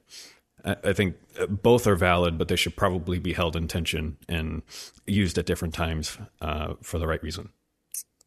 Damn, I'd I'd have to completely agree with with you on that too. And the on the just a, I feel like would would be a good example is the audio, right? The audio Mhm. mixing is going to be completely different than it was, you know, some odd years ago. The the technology in which the artist presented has been upgraded. Therefore, Mhm. it's definitely deepened the experience. Like the colors, the the the just like it almost feels like the perfection of that audio visual connection is like I don't know, definitely I feel like felt like in the in the second movie. But you're right. Like Mhm. yes, it's it's like yeah, but the original brought on these great things and the second one kind of like expounded upon it, made it even more beautiful. Like Yeah. like it definitely, you know, it's like you can appreciate the original for its roots and then a sequel for how beautiful it's bloomed. You Mhm. know, so Yeah, you don't have one without the other. Mhm. Um, you don't have. Uh, how do you get to two without one?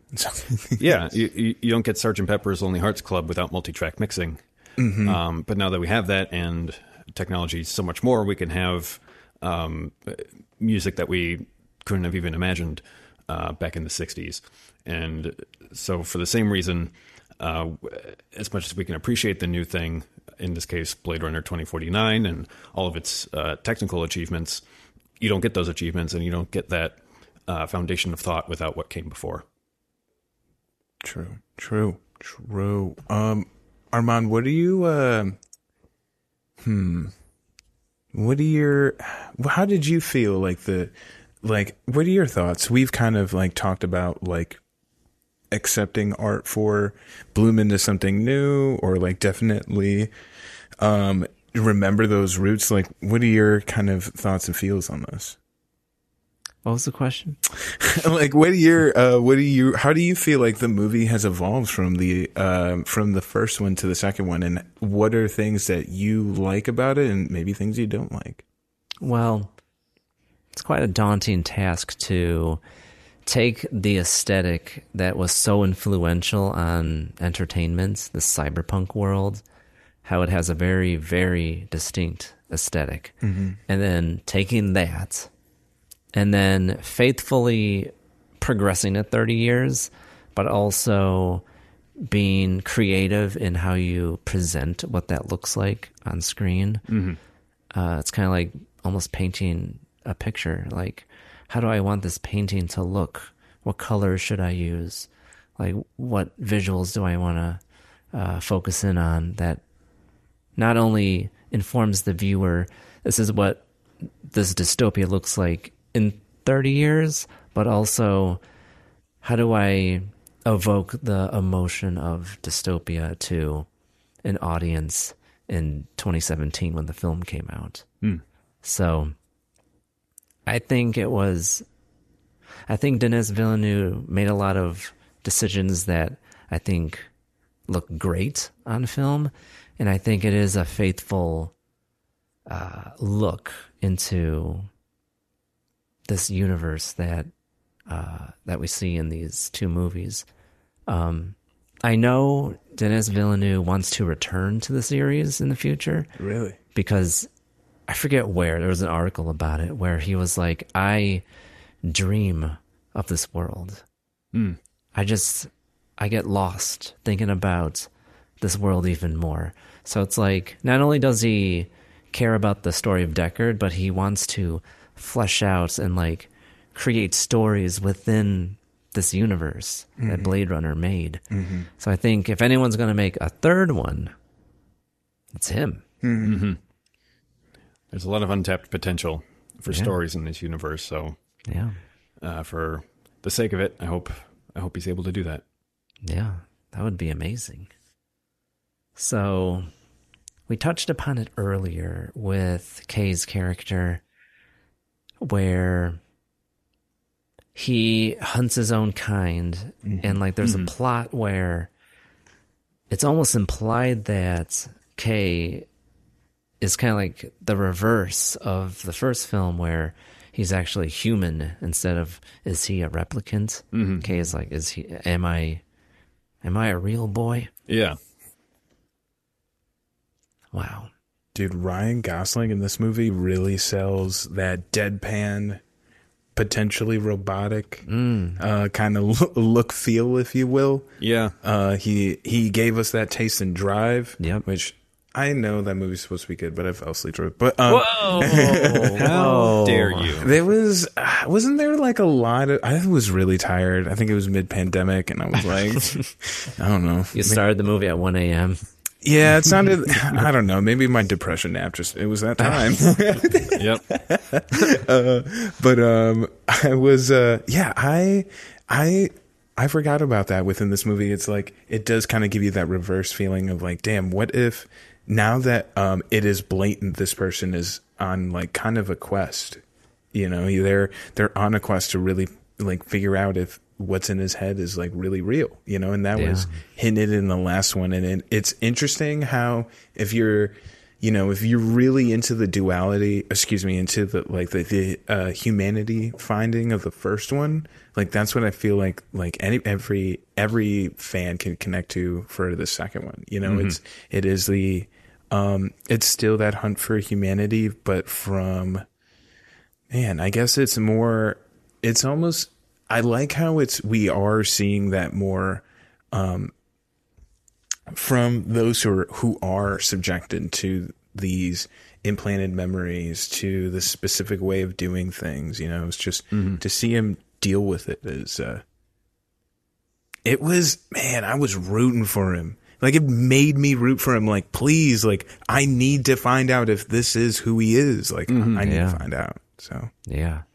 And I don't, I mean, I think the movie is such, it, it, I think the movie just portrays the story in such an awesome way. And I kind of don't want to change it. Mm-hmm. But a part of me is like, what, what would the story look like if Kay's character is actually, he says who he is, which is Joe Mm-hmm. a man. It just makes me wonder would that change the overall story? Or would the message that Denis Villeneuve put in the movie stand? Would it be the same? I'm not sure it would be the same. Um, I think uh, when it when it comes to it, we really like these stories where um,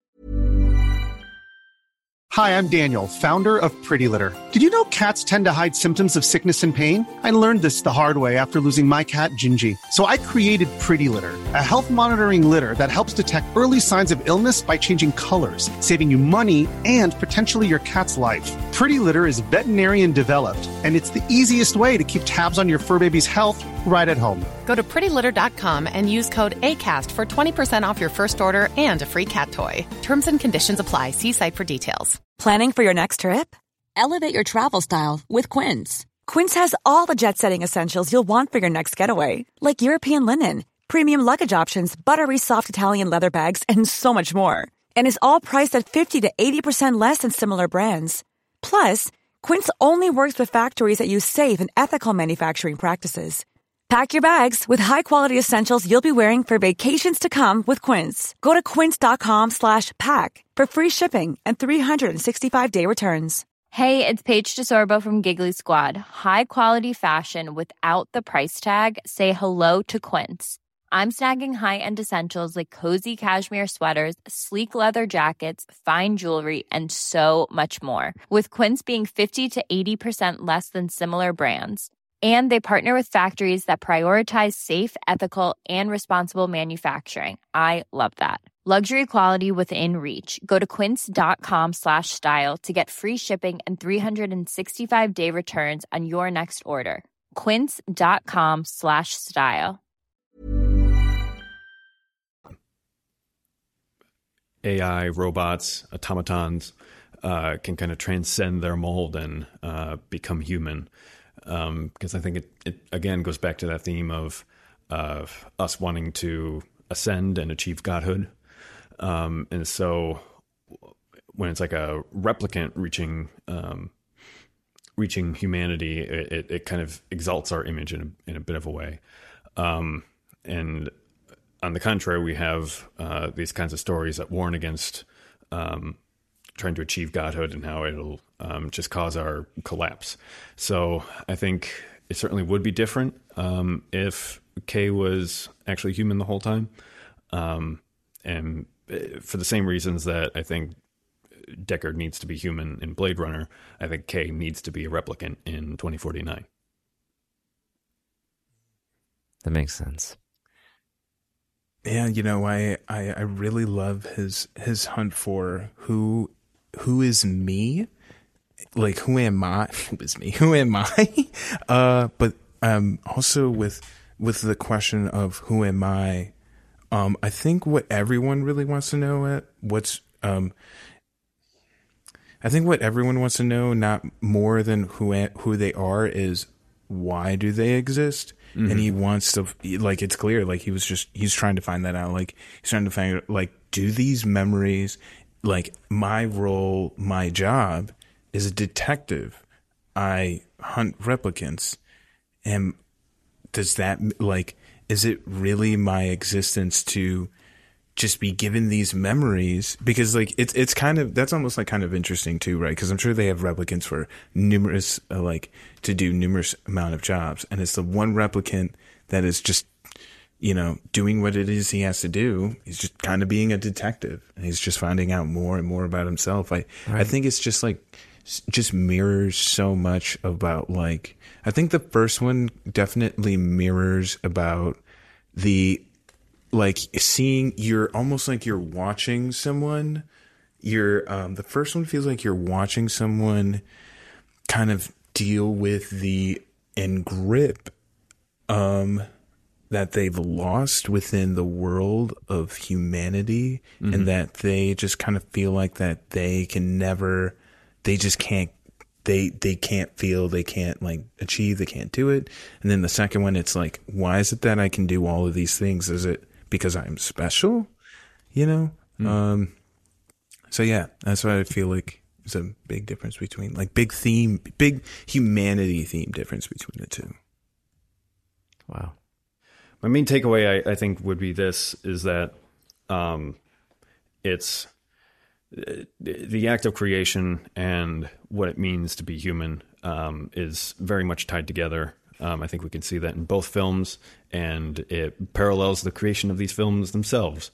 Um, how Yeah. one was kind of ruined um, by this desire to just eliminate all the risk in, of the Mhm. creative process, Yeah. and the other one is uh, just this fantastic um, movie that has critical acclaim, um, and because it was just let loose to be free and do what it will, um, and that perfectly rep- uh, parallels the human and replicant threads of the story.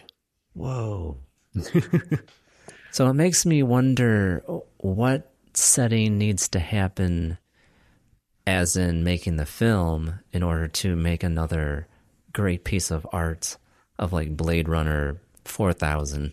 Hmm. You're saying within the movie, or you're saying what real life film thing? crew production because like there was a hardship faced with the first film Mhm. and then with the second film it was let's have it be as uh, free as it can be Mhm. to make a this uh, piece of cinematic art what needs to happen with the third movie to make it amazing Mm, I, I see what you're saying. Um, it's going to depend on when it's actually made, um, and the technology present to do what it can do. Um, I mean, the visuals are absolutely stunning in both films, Mhm. especially taking into account when they were made. Um, I, I think with um, there's a possibility that like a VR experience or um, something like that, if uh, VR ends up being a more predominant form of entertainment, um, I think that would be like technologically another step in that direction. As far as having it have a voice and say something, um, I really don't know because a lot of these amazing art pieces are uh, intersections of the right people being at the right place at the right time in the right circumstance in a way that is very very difficult to, to duplicate. So the fact that uh, 2049 was as successful in doing that as it was uh, is kind of a miracle. Uh, to do that a third time would be like a miracle on top of a miracle. So i don't know if it'll happen.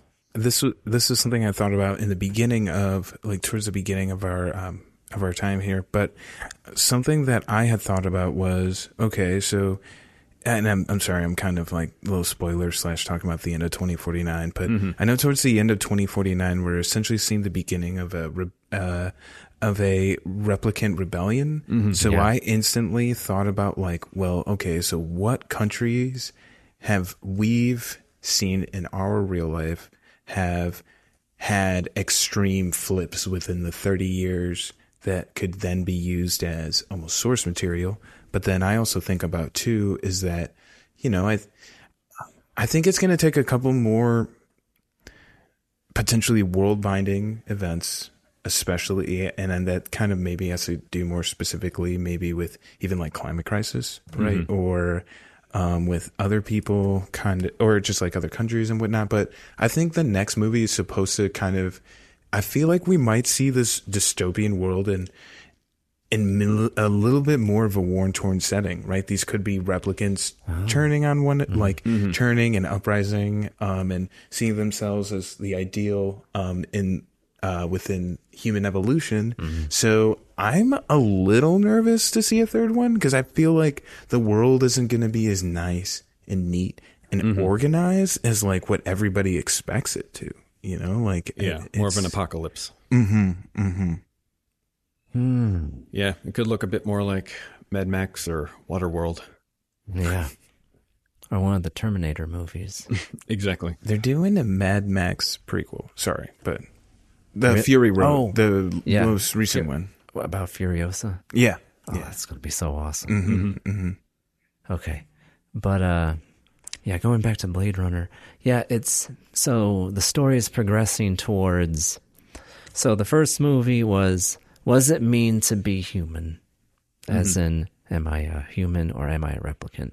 Second one was was it mean to be human? I am a replicant, but what makes me different than a man? Mhm. You know. So then with the next movie, it would be I, I'm a replicant. I I have rights too, and why should I be subject to a life of suffering Yes. if I am conscious too as a human? Yeah. Oh, That's see, but be a very. It has to be that topic. Can't be, Mhm. you know, the first movie again. Yeah. I think this will be a 30 year jump, which might be enough time where there could have been enough conflicts where things have been kind of resolved. But I, I, I definitely expect, I don't know, I, I would almost kind of expect within the third movie to see more violent acts from replicants. Like, it almost kind of seemed like the replicants were supposed to be like terrorists in the first one. Mhm. But Mhm. I feel like if anything, you know, maybe in the third one is when we hear how, you know, what if we find out how like Kay like no, I you know what I have no idea how I'm trying to Well, it, it'd be interesting to see a replicant society and what that looks like and what they value because by the end of 2049, they can reproduce, or at least some of them, or they're close to finding the secret.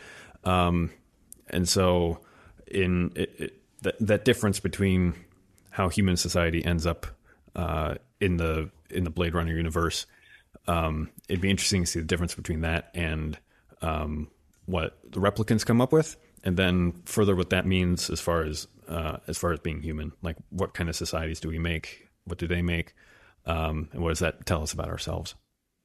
So, I know Neil Blomkamp talked about this. Um, how the next step of a cinematic experience is not only watching it in this 2D, 3D world, but also being immersed in it through virtual reality and like not on, not only seeing the events but like living it with the characters. Mm-hmm. I think that would be amazing because like I don't know if you know about this Aaron, but like there are, you know when you see a play, go to the theater, see a show. Mhm. There was this one, it was like a murder mystery story. I forget what the plot was about, but like the aesthetic was like a suburban home, Mhm. maybe like in the 70s or something. And like you see the story uh, play out on stage, but you are on the stage. Oh. You are within the house watching this unfold around you. Gotcha. So it's an experience rather than entertainment. Yeah, I guess that's maybe the only way left that um, the filmmakers would have a way to um, really try to place us in that world Mm. and make it as real as possible. Yeah. I think the biggest roadblock for the advancement of cinema is the convenience of watching it at home. Yeah. Yeah, I'm glad you brought that up because um, now that streaming services are the norm and uh, the Hollywood studio system is experimenting with different release models as far as uh, theatrical releases go, um, movie making is not really, or, or watching a movie is not really an experience anymore. Um, it, it's it's like another piece of content to be consumed. Um, Yeah. it, it used to be like you know in the 40s they'd have these movie palaces and everybody went to uh, the movies each week and it didn't really even matter um, you know what was on they would just go see what's playing and um, the that that experience of going to movies we don't really have anymore. Um, if you saw 2049 in IMAX, you'll know what I mean in that it's a unique experience that is just super difficult to replicate, Mhm. even on a really good home theater system at home. Um, but people are going to go with convenience over um, chasing that experience. That's going to be a smaller and smaller crowd in the future. It's just tough too because like a lot of the movies on streaming are not good. I've Yep. fallen asleep through a lot of Netflix movies, man. Like, and, I, and they're not really memorable. So I feel like, Mm-hmm. well, if they're not, if it doesn't really feel like that they're going for like first week streams, and it definitely doesn't feel like that they're that they don't want to take risks. What's like, it's I just don't see it as a big profit gain or a huge art expression. It's just it because it just also movies nowadays with people feeling more um wanting to see more uh representation within movies i think it's just until that representation also catches up within movies i think i almost feel like people are more willing to like write off movies as like this is just yeah i watched it it was fine moving on. So. Wow. Yeah, I mean, I don't even know how to feasibly bring that magic back without going back in time and like we're not going back because like I can think of maybe like our childhood where it would seem like people are congregating around the movie theater Mhm. to see what's to see what's on instead of you know the other way around. Yeah. And then now what's easily accessible isn't good, like Diego. That error message, are you still watching, applies to you because you're falling asleep to their movies. so do they need to put that warning label up more times to I- make people are watching? Right. I man, it's maybe that's just why like I've just as uh like I I just feel like I watch anime more most of anything cuz I'm like I just feel like I'm watching sometimes when I watch a movie, sometimes I just feel like I'm a sucker, like I really felt like I was a sucker paying twenty dollars to watch Black Widow. Like I was like, I'd Mhm. rather just waited it for stream. Now, and the other thing is now there's the other thing because I really want to see Green Knight, but I why would I why would I like what's stopping me from like yeah it's great to go to a movie by myself and just watch it but I would also love to just like be in my jams and watch it at home you know Mhm. So Right. it's um it's tough because I think now something like how okay so right now uh, a big thing a big issue for for teachers last year was the issue that not every child is within sorry I'm going on a rant Mhm. and not every child is you know is in the same situation now I feel like it's going to be the same thing with movie like you can't for instance the movie Dunkirk um, you can't really watch that at home. It's a little tough just because the way it was uh, shot, Mhm. how the audio was mixed as well. Um, so I think, you know, for definitely for the future of this franchise of Blade Runner, that has to be um, put in mind. I almost feel like, you know, it has to be more visual, like the future cinema is visual leaning, Mhm. I feel like as well, because audio, no offense to the audio people, uh, that like audio can be affected by tech. Mhm. You know, I guess like visuals can be too, but I feel like um, it's cheaper. Would you say that it's cheaper?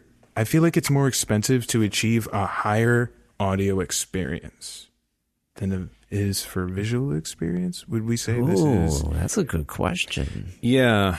Um, we, we yeah we we seem to have hit some kind of ceiling as far as um, audio technology goes and improving um, its its quality and fidelity. Um, like visually, uh, you can you can go through movies from the '60s onwards and um, just visually note the uh, improvements that it makes over and over with the visual aspect, and to a certain extent, audio will Im- follow that improvement. Um, but it kind of has capped out already, and uh, we, we kind of are waiting on a more uh, technological change to develop in order um, to improve that quality. So, um, probably what um, what would be the best advancement in that right now just is less in how the audio sounds, but more how it behaves. And by that I mean things like um, like 3D ambisonics, where um, you have like a bunch of different microphones pointing in different directions to get like a complete 3D sound sound picture, and then you marry that with VR and um, it, it, will change its sound realistically depending on where you're looking and where you're standing. Um, so if that kind of technology can come to uh, movies, then that might be a way that um, how that works and how we interact with it changes how we approach making movies. Um, until we get there, I think we're pretty much capped out. Damn.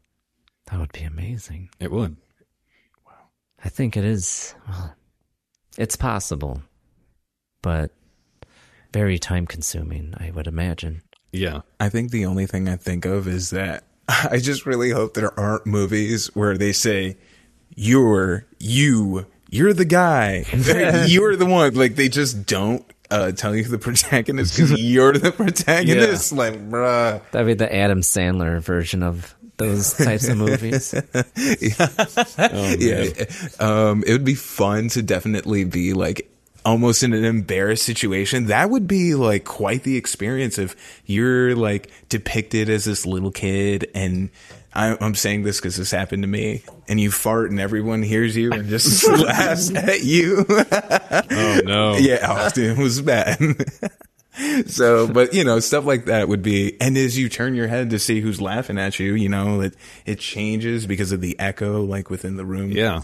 That would be so sick. There's a, um, there's a VR video game, um, called Hellblade, Senua's Sacrifice. Whoa. And it plays around with that. Like, um, many of the themes of this game are like mental illness and psychosis. And so that's actually one of the game mechanics is that, um, you'll hear like whispers in your ear uh, telling you, uh, like warning you about threats that aren't there, and um, giving you directions that uh, just like work against you I'm and aren't good for you. And yeah, they just like whisper to you all the time. Um, so it's it's a trip, but it's a Whoa. it's that marriage of technology and the message that it's trying to say. Um, in in a way that's innovative that I would hope we would have for a future Blade Runner. That would be insane. Mm-hmm. Oh my god, that's so crazy. So, one last thing before we get to our one reason why mm-hmm. with Blade Runner, mm-hmm. which is I love how you brought it up. How we can have this experience when watching a movie. And when you're watching Blade Runner 2049, you feel for Kay's character because of his opposite, Joy mm-hmm. portrayed by Ana de Armas. And as you watch the movie, you just think like, oh, that's his AI girlfriend, mm-hmm. kind of like Cortana with the Master Chief in the yeah. series. yeah. So, and then as the film progresses, you find out that she's engineered to be a positive influence on their owner, I guess. Mm-hmm. So it's kind of like everything they say is what you want to hear and what you want to see. Exactly. And uh, ultimately be what who you want to be. So using the idea of like VR movies with that idea, that's like you become a prisoner of your own mind, I guess. Like mm. you're not truly living in reality. You're living in this false reality where your truth is so distorted from reality. Hence why having the robot girlfriends that affirm you in every mm-hmm. instance ever.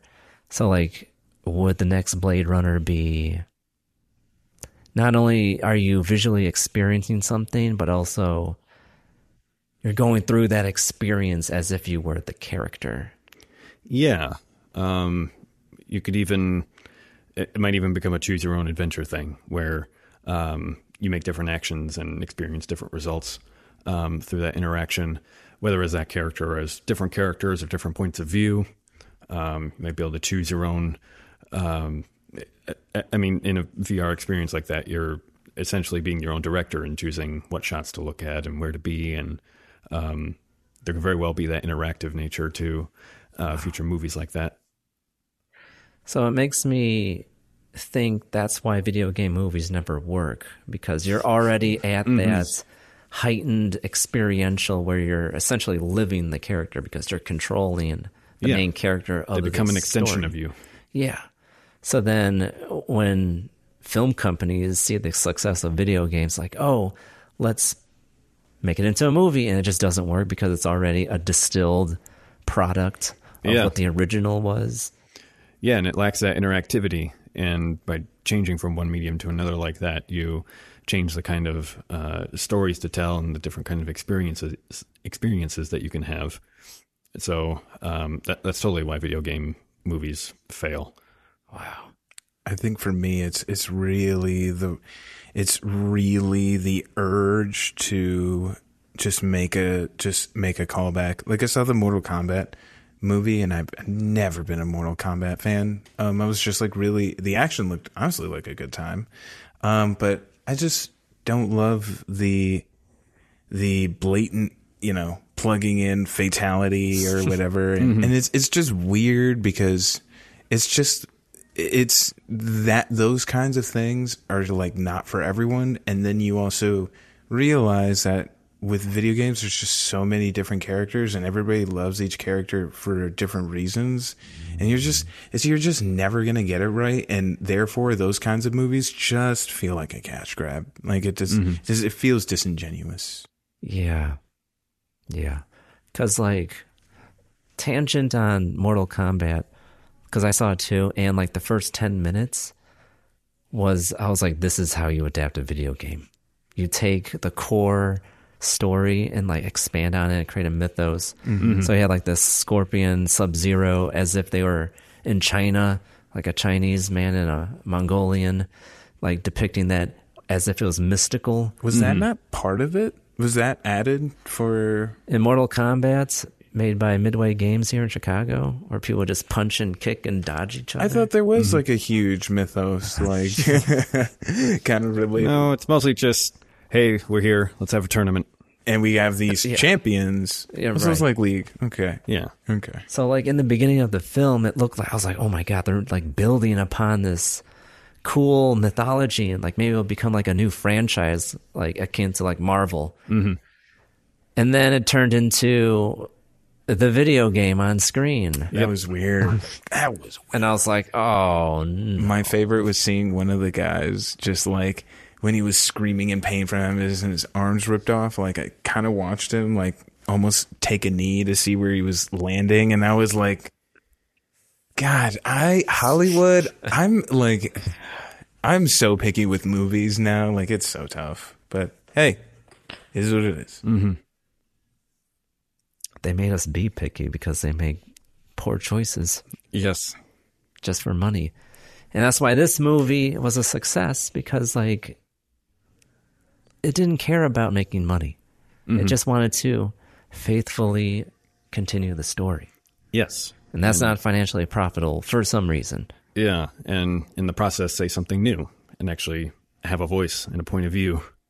That's why I'm going to throw a whole bunch of people under the bus. I am so sorry. Go for it. But like that's why if you look at the crowd levels for like the art gallery, you know, art institute to see, Mhm. you know, Monet and all that compared to Soldier Field. Mm-hmm. The population density is completely different because the I, I don't know, the the high level of art looking at a picture, looking at a movie versus seeing our local warriors throw a ball around. Mhm. You know, gladiatorial games nerfed. All I could think about gladiator nursed gladiatorial games. I mean, that's pretty much what it is. Think about it. Mm-hmm.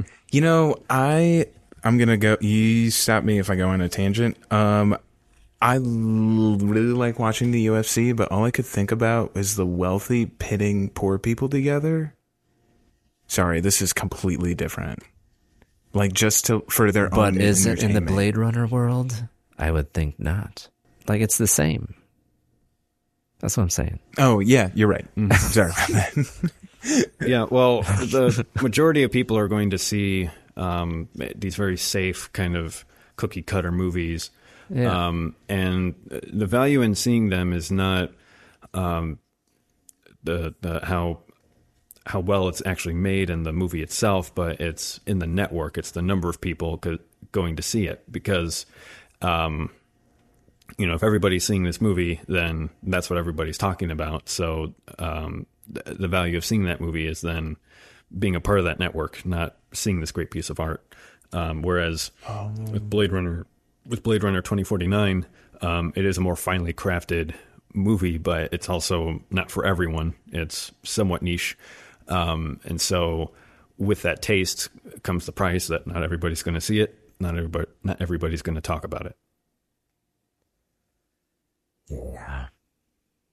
Yeah. So yeah, it is a hard experience to sell and to actually uh, make art profitable. But then it wouldn't be art if it was profitable. Exactly. Thus lies the paradox. Yes. And Oh. Blade Runner has fallen directly into it. Absolutely.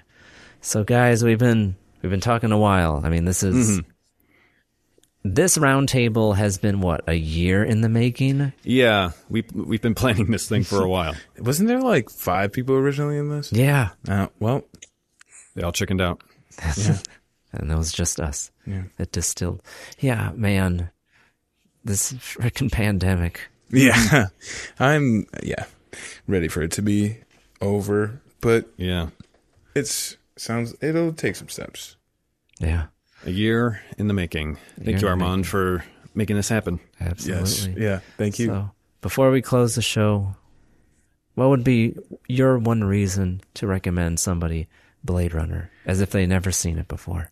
Um, I would say someone should go see this movie if I'm pretty sure I said it in the last movie if you want to see something you haven't seen before. So I would say one should go see this movie if they are exhausted by like the tradition like by like the space opera that is like Star Wars by like the semi reality of Star Trek um and they don't necessarily want to just consume something that is hot off the shelves. This is your this is your your your buddies this is your buddy who calls movies films favorite movie. So I would say if you're down for something new, if you want to see, you know, if you want to if you really want to experience a movie, I would definitely watch Blade Runner 2049. And if you're curious to a lot of those inspirations and how it is, we've got a lot of the things, you know, that make the sci-fi movie industry, then you should check out the original one, Final Cut. It's on Netflix. Don't make it difficult. Just watch that one. nice. yes, absolutely. And you, Aaron? My one reason why is that a good movie will make you think or make you feel, but Blade Runner makes you dream. Truly. Dream of electric sheep. Yes. no, it, it, it, it makes you imagine a world that you want to be a part of, but a world that uh, reflects so clearly and accurately on ours. Um, it, if you want to, if you want to watch a movie that makes you um, wonder about uh, the miracle that is being human um, and the incredible burden that that carries with it, um, Blade Runner is your series. Absolutely. Yeah. Um, I can't wait to see where Blade Runner goes, and maybe one day we'll be around a table again talking about Blade Runner 3. Mm-hmm. Oh, yeah. Uh, I believe it would be 2079 because it's 2019, 2049, 2079, right? Yep. Yeah. 30 years later. Yeah. Yeah, we'll be uh, old people. Yep. Remember that, please. I hope it doesn't take 30 years. I'd, I'd give it, um, I would only say it would be 30 because if Dune is really good, then he's probably going to continue on with Dune. Yeah. I hope Dune does well. I have to Very read it. Oh, it's so good. It's in my library as well. All right. But that's it for this time on Cinedicate. We hope you enjoyed yourself. We've been talking about Blade Runner. Please check it out where it is available. And now I'm going to take a moment to thank my guest, Aaron Diego, for coming on to the show. Thank you so much, Armand. Thanks for having me. Thank you. This was beyond a blast. But if you want to hear more of Aaron, please check him out on WSTR Galactic Public Access, a Star Wars podcast. Indeed. That is Yes. WSTRmedia.com for all the shenanigans. And then Diego wants to be left alone, right? Uh, no, I have a I have a website djradesign.com And my Instagram is curated by Diego. That's all. That's all I got. Awesome. All right, but if you want to keep the Blade Runner conversation going, please add us on your favorite social media platform at Cinedicates. That is C I N E D I C A T E. Cinedicate on Instagram, Twitter, and Letterboxd. Have Discord? Please join the growing film community there, where you can find myself and other podcasters talking about Blade Runner and many more movies at cinedicate.com forward slash Discord.